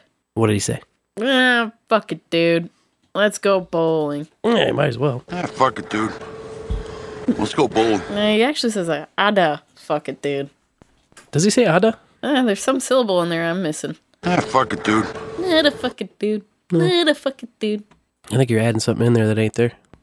Play it again. Ah, fuck it, dude. Ah, fuck it, dude. That's four syllables. All right. Ah, fuck it, dude. Now who's the baloney? I'm, my ears, I, I got the ruptured eardrum, Ah, okay? that's gotta be it. But I'm hearing, ah, no, fuck it, dude, instead of just, ah, fuck it, dude. All right. Anyway, don't skip this one. Michelangelo drawing that was in private hands could fetch $33 million in a May 18th Paris auction. Ooh, Yeah. the bonus turdy tree. Bonus 33 mil. It was discovered in 2019. One of the few works of his that was in a private collection. Uh, they traced it back to a sale in Paris in 1907. The drawing, of course, is dated to the end of the 15th century, in it's Michelangelo's take on Masaccio's Baptism of the Neophytes, showing a nude man with two sketched figures uncomfortably close to him. And he looks cold. Oh boy, Yeah, naked and cold. not where you want to be. No. We keep it toasty in the bowl. That's right. Comfortable. Almost related, but not quite. A Connecticut mechanic found a dumpster full of art. Went and picked them all up. Turned out to be art by the late Francis Hines, who died in 2016 at the age of 96. You might not recognize that name, but he is a pretty well known abstract expressionist, known for wrapping things in fabric. Ooh, Very how, how very, abstract. How very abstract. Yes, things in fabric. This is wrapped in fabric. Things like 10 buildings in New York City. Oh, wrapped in fabric. Yeah, wrapped in fabric by this Hines guy. H I N E S. So the mechanic was able to get in touch with his family and just tell him, hey, I found all this art of his in a dumpster and I cleaned it off. Uh, can I keep it? And they were like, yeah, sure. And he was like, can I sell it? And they were like, yeah, sure. So he had it all on display in a gallery for a while, but he's going to start selling them. And um, he got hundreds of pieces from this dumpster. And allegedly, the wrapped artwork can go for up to $22,000 a piece. And the drawings are about $4,500 worth. Dang. Yeah. He can stack a lot of sats with that money. No doubt. Buy the dip. And you know, if you like a piece of art, maybe you should buy it instead of stealing it. I would recommend so, yeah. One Michigan home had their seven foot tall Sasquatch lawn ornament stolen this past week.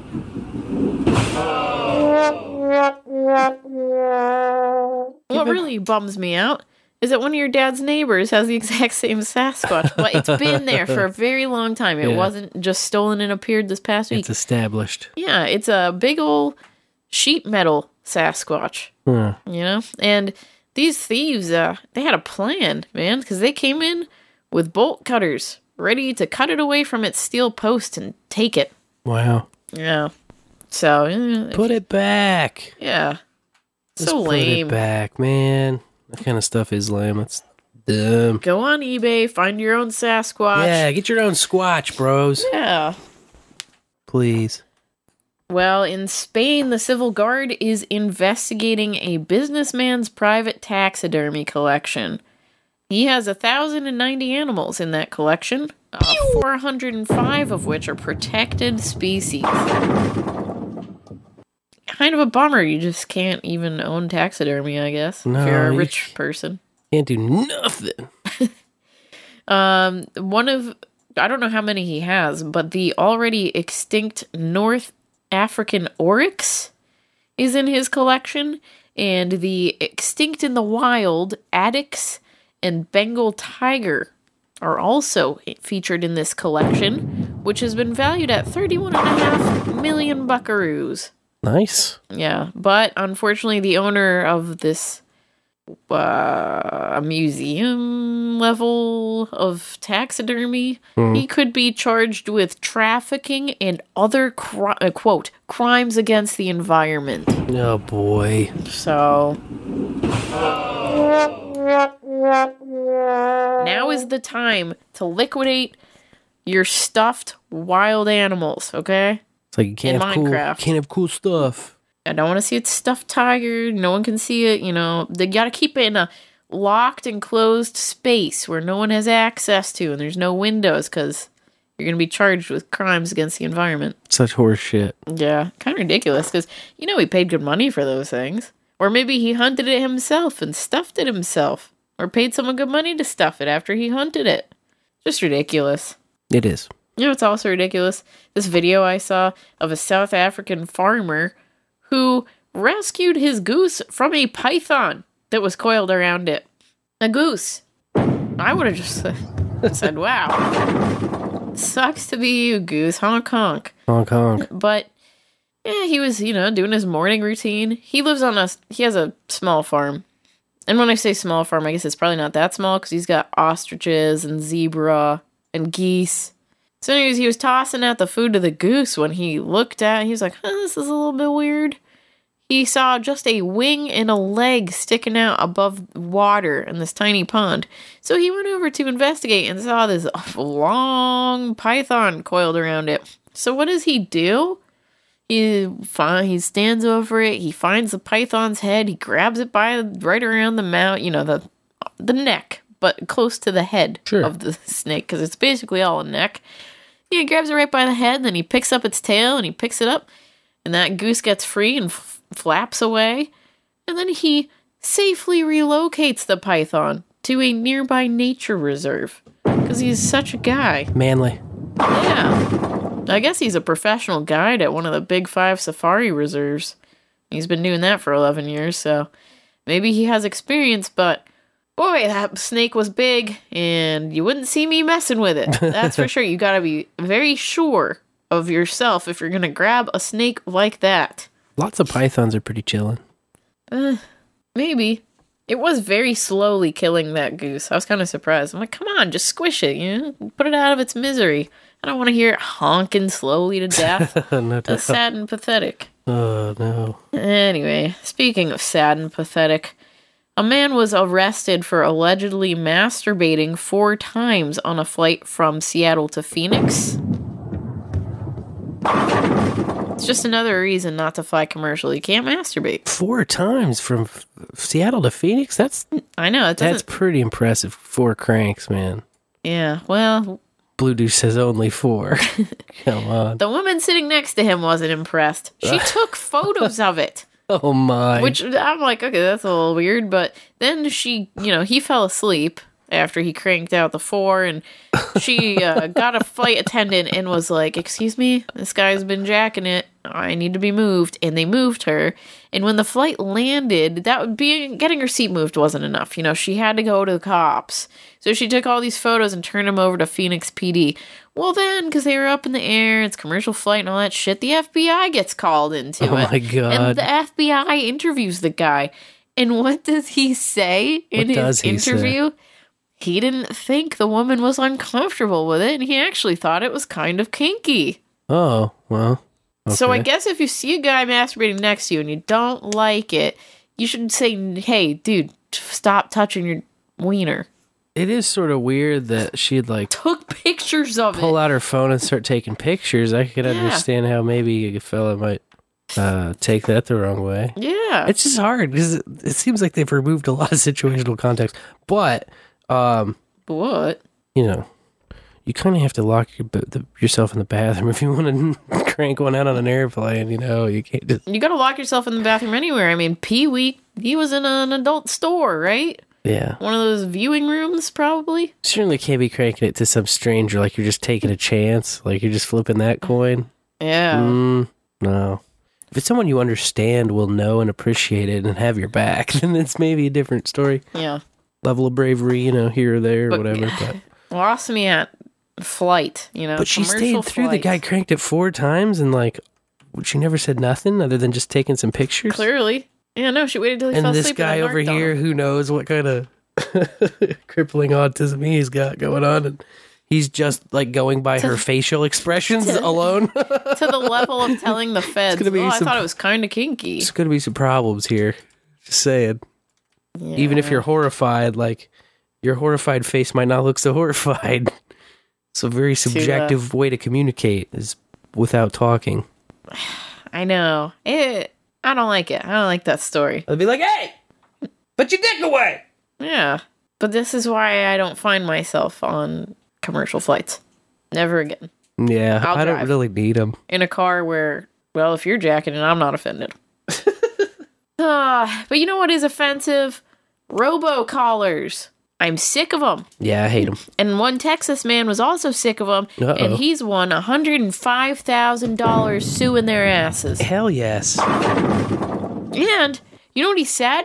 He said the bowlers can win money suing the robocallers too. What? Yeah. Now I'm, you have my full attention. Me? Yeah, that's how I felt when I saw that. I was like, oh, excuse me. First, you just got to make sure your phone number's on the National Do Not Call Registry. I don't know about national. I definitely added it to the state one. I think that they Oh, I are checked. connected. Your number's on there. Okay. My number's on there. Okay. Since you were there since 20, 2006. Yep. Mine was added right. in 2013. Um. Anyways, if you're not on there, it takes 30 days to kick in, and then you need to start taking the calls, the robocalls, Ah, and you need to have a fake little conversation to fig- to get more information and figure out which company is Who, actually who calling can I sue? Who's actually calling you? Who can I sue for this call? Not quite yet. You have to tell them, hey, once you know who they are, you got to stop calling me. Take my phone number off this list. And when they don't, that's when you can sue them in small claims court for violating the Telephone Consumer Protection Act. Ooh. Settlements range from $500 to thousands of dollars, depending on how many times they call you after that. So you just got to document when they call and how many times they call. Wow. And I'm going to tell you, the people that call me are very freaking annoying. this could revolutionize the me getting called racket. Unfortunately, I get a lot of robocalls that go straight to voicemail. oh, those are sneaky. Yeah. Yeah. What's up with that? You can do a uh, direct to voicemail on somebody. Can I get to them though to figure out who they are so that when they start leaving me voicemails, I can If you can Sue prove their asses? via the number and the message left, I guess. I don't know. But Yeah. it would be a little tougher, I think. This guy had a it bummed me out his story because he said he worked away from home and he would get numbers that were spoofing as local hospitals Yeah. and stuff. So he and he was worried about his wife and kids. He would get a call from a hospital and answer Right. like, "Hey, what's going on?" And then they're like, "Hello, sir. Your Toyota Camry 2016 is due for service." And he's like, "Oh, I'm sorry. Which of my vehicles? Who are you? Where are you calling from? Let's get to the bottom of this." But yeah, there's a few websites that talk about winning money from those robocallers. So hey, if you can do it, fucking do it. Let's make them pay. Yeah. I like money, though. Can't Stand those motherfuckers. I know it sucks. So annoying. Ruin my day. Just interrupt my day constantly for the stupidest shit that doesn't even apply to me. Anyways, I don't know if this is stupid. Uh, it's definitely eye opening.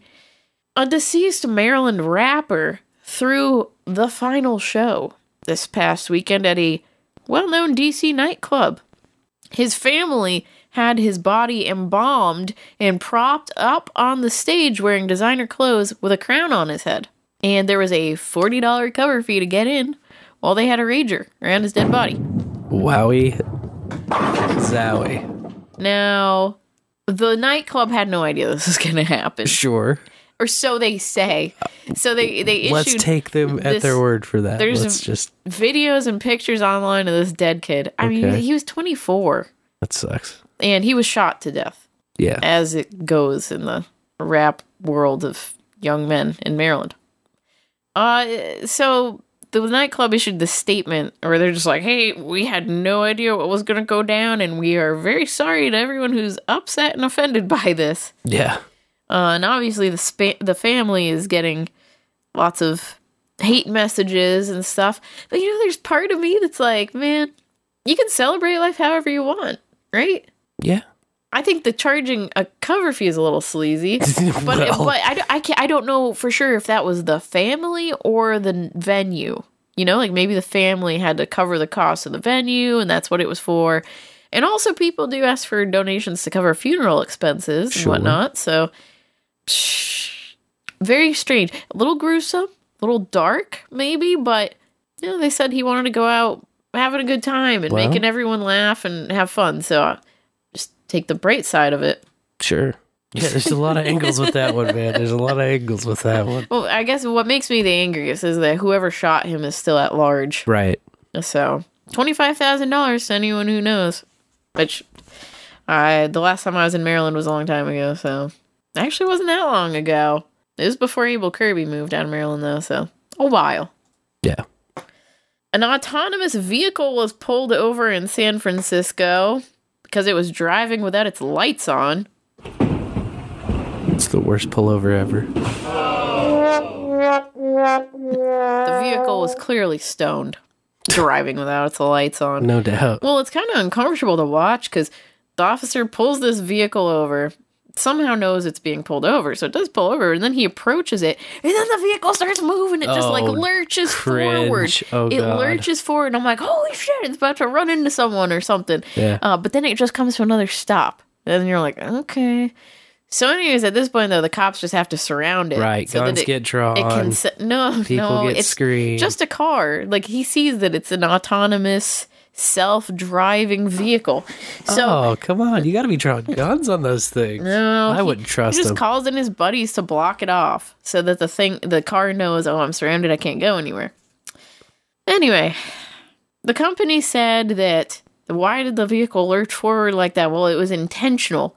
It was trying to move to the next safe location. It didn't feel like it was parked in a safe location. Which I'm like, imagine if a person driving a car said that as a cop was walking up to the window. Oh, my God. Your ass would Yeah. be fucked. Yeah. You would be in jail Yeah. or dead. You don't really have that's a very bad move. Bad It's- move for sure. It scared me watching a car do that to the guy. I was like, "Oh shit, he's gonna get hit or something." Uh, but But should never lurch for any reason, really. No. If you think about it, lurching is a bad, bad. move for humongous heavy vehicles to do. Yeah. They Big should, weapons. They should start slowly rolling if they're going to fucking do anything. That should be the first motion. From from stop, you go to slow roll. Duh, There's no there's no fucking lurch in an Uh. autonomous vehicle. What is all that about? well, anyway, officers were able to make contact with the remote operator because that's Oh, a thing. God. So now I'm like, Now who's I don't stoned? understand. Are they just driving it on their phone like a video game, you know? Or are they just kind of like, does the car really drive itself and they're just the one that picks up the phone call and something goes wrong? Mm, the car really does not drive itself. I can tell you that. I don't know. But a maintenance team was able to take control, get the lights on, and It needs help. no citation was issued to the vehicle or the Well, team. yeah. Must be fucking nice. It's hard to right? break a law when you're not a person. But there's a person somewhere that's responsible for that it. That part is a little bit That's what pisses me off. Weird. Yeah. Going It's back a to the equal weird, shit, man. you know? Hey, I drive my car without lights on. I'm getting a ticket. Yeah. And I'm probably stoned. So he's probably going to tell me I smell a- really good. There is a lot of uncomfortable uh kind of cats that get out of a bag with this whole autonomous vehicle thing. You know what I mean? Yeah. Yeah. The entire thing is just kind of uh, And now, a quagmire. I didn't realize how many companies are out there testing the driverless tech. But it seems like they're all in San Francisco. So Yeah. hey, just just keep them there. no keep doubt. them there. Um, and upon reading about this, I guess they all all these companies have to have a law enforcement interaction plan with a critical response line that the cops can call when something like this happens. So at least they knew what to do, I guess, who to contact. It's frustrating. Oh. Yeah. And finally, not so frustrating, a blind race car driver was able to break the Guinness World Record for blindfolded fast driving by driving a customized cat at a speed of 211.043 miles per hour. Damn. Yeah, the previous record was 200.51 miles per hour. And uh coincidentally or not so, uh, this man was blinded in a racing accident, and he earned this record on the 10 year anniversary of that accident going blind. Dang. Yeah. He used an audio guidance system to help him control the vehicle and win the record. Yeah, you know what? I think I've seen a thing on that guy now that you mentioned that. Audio system. Like beeps on the side he's supposed to Yeah. adjust to in the helmet. Isn't that crazy? Yeah, that's pretty cool. Yeah, they made a pitch about at the end of the his little interview. He talked about letting blind people drive, and and then brought up the autonomous vehicles, and I was like, oh come on! well, It just goes beep boop in your ears, and you know where to go. mm it's uh, I don't know, man. I don't know. It, it sounds cool. I like the idea. You know, it's a great concept, but whew, It's just like these. Yeah, it's a whole quagmire, man. I'm yeah a lot. I'm a lot more scared of uh cars than most things. Knives, sporks, guns. Cars mess Car, up. cars scare me a lot more. Cars can mess you up big time, man. Yeah, they sure can. You know what else can mess you up big time? Not choosing a first time I ever for next week. That's true. I had a thought. Okay. First time I ever saw a poisonous animal. First time I ever saw a poisonous animal. Okay. I like it. All right, That's easy enough. and the books. That's what you can call it about all throughout the week, uh, whenever you get an inkling. On the bowl. At 816-607-3663. Bullers, thanks so much for hanging out with us tonight. Always good to see you. We do not, by the way, have a uh, Bulls with Floods to announce yet again this week.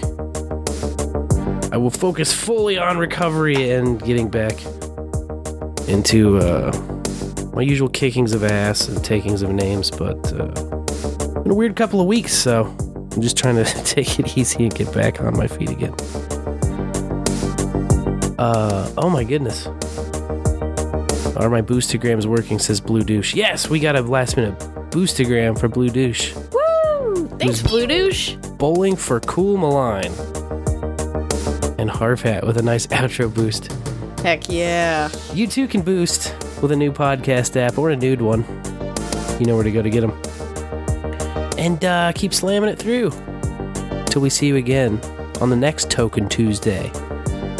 Till then, you know I'm going to be Sir Spencer Wolf of Kansas City. And I'm Dame DeLorean. May your bowls burn ever brighter.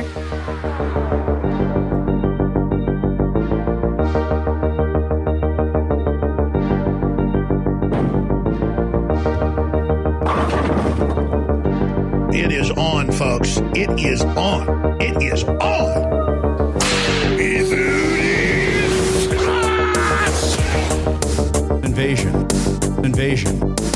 And how we doing? I consider it an invasion. Inv- inv- invasion. Hail the pale male. Knowing dinner in the morning. Look, they look so good.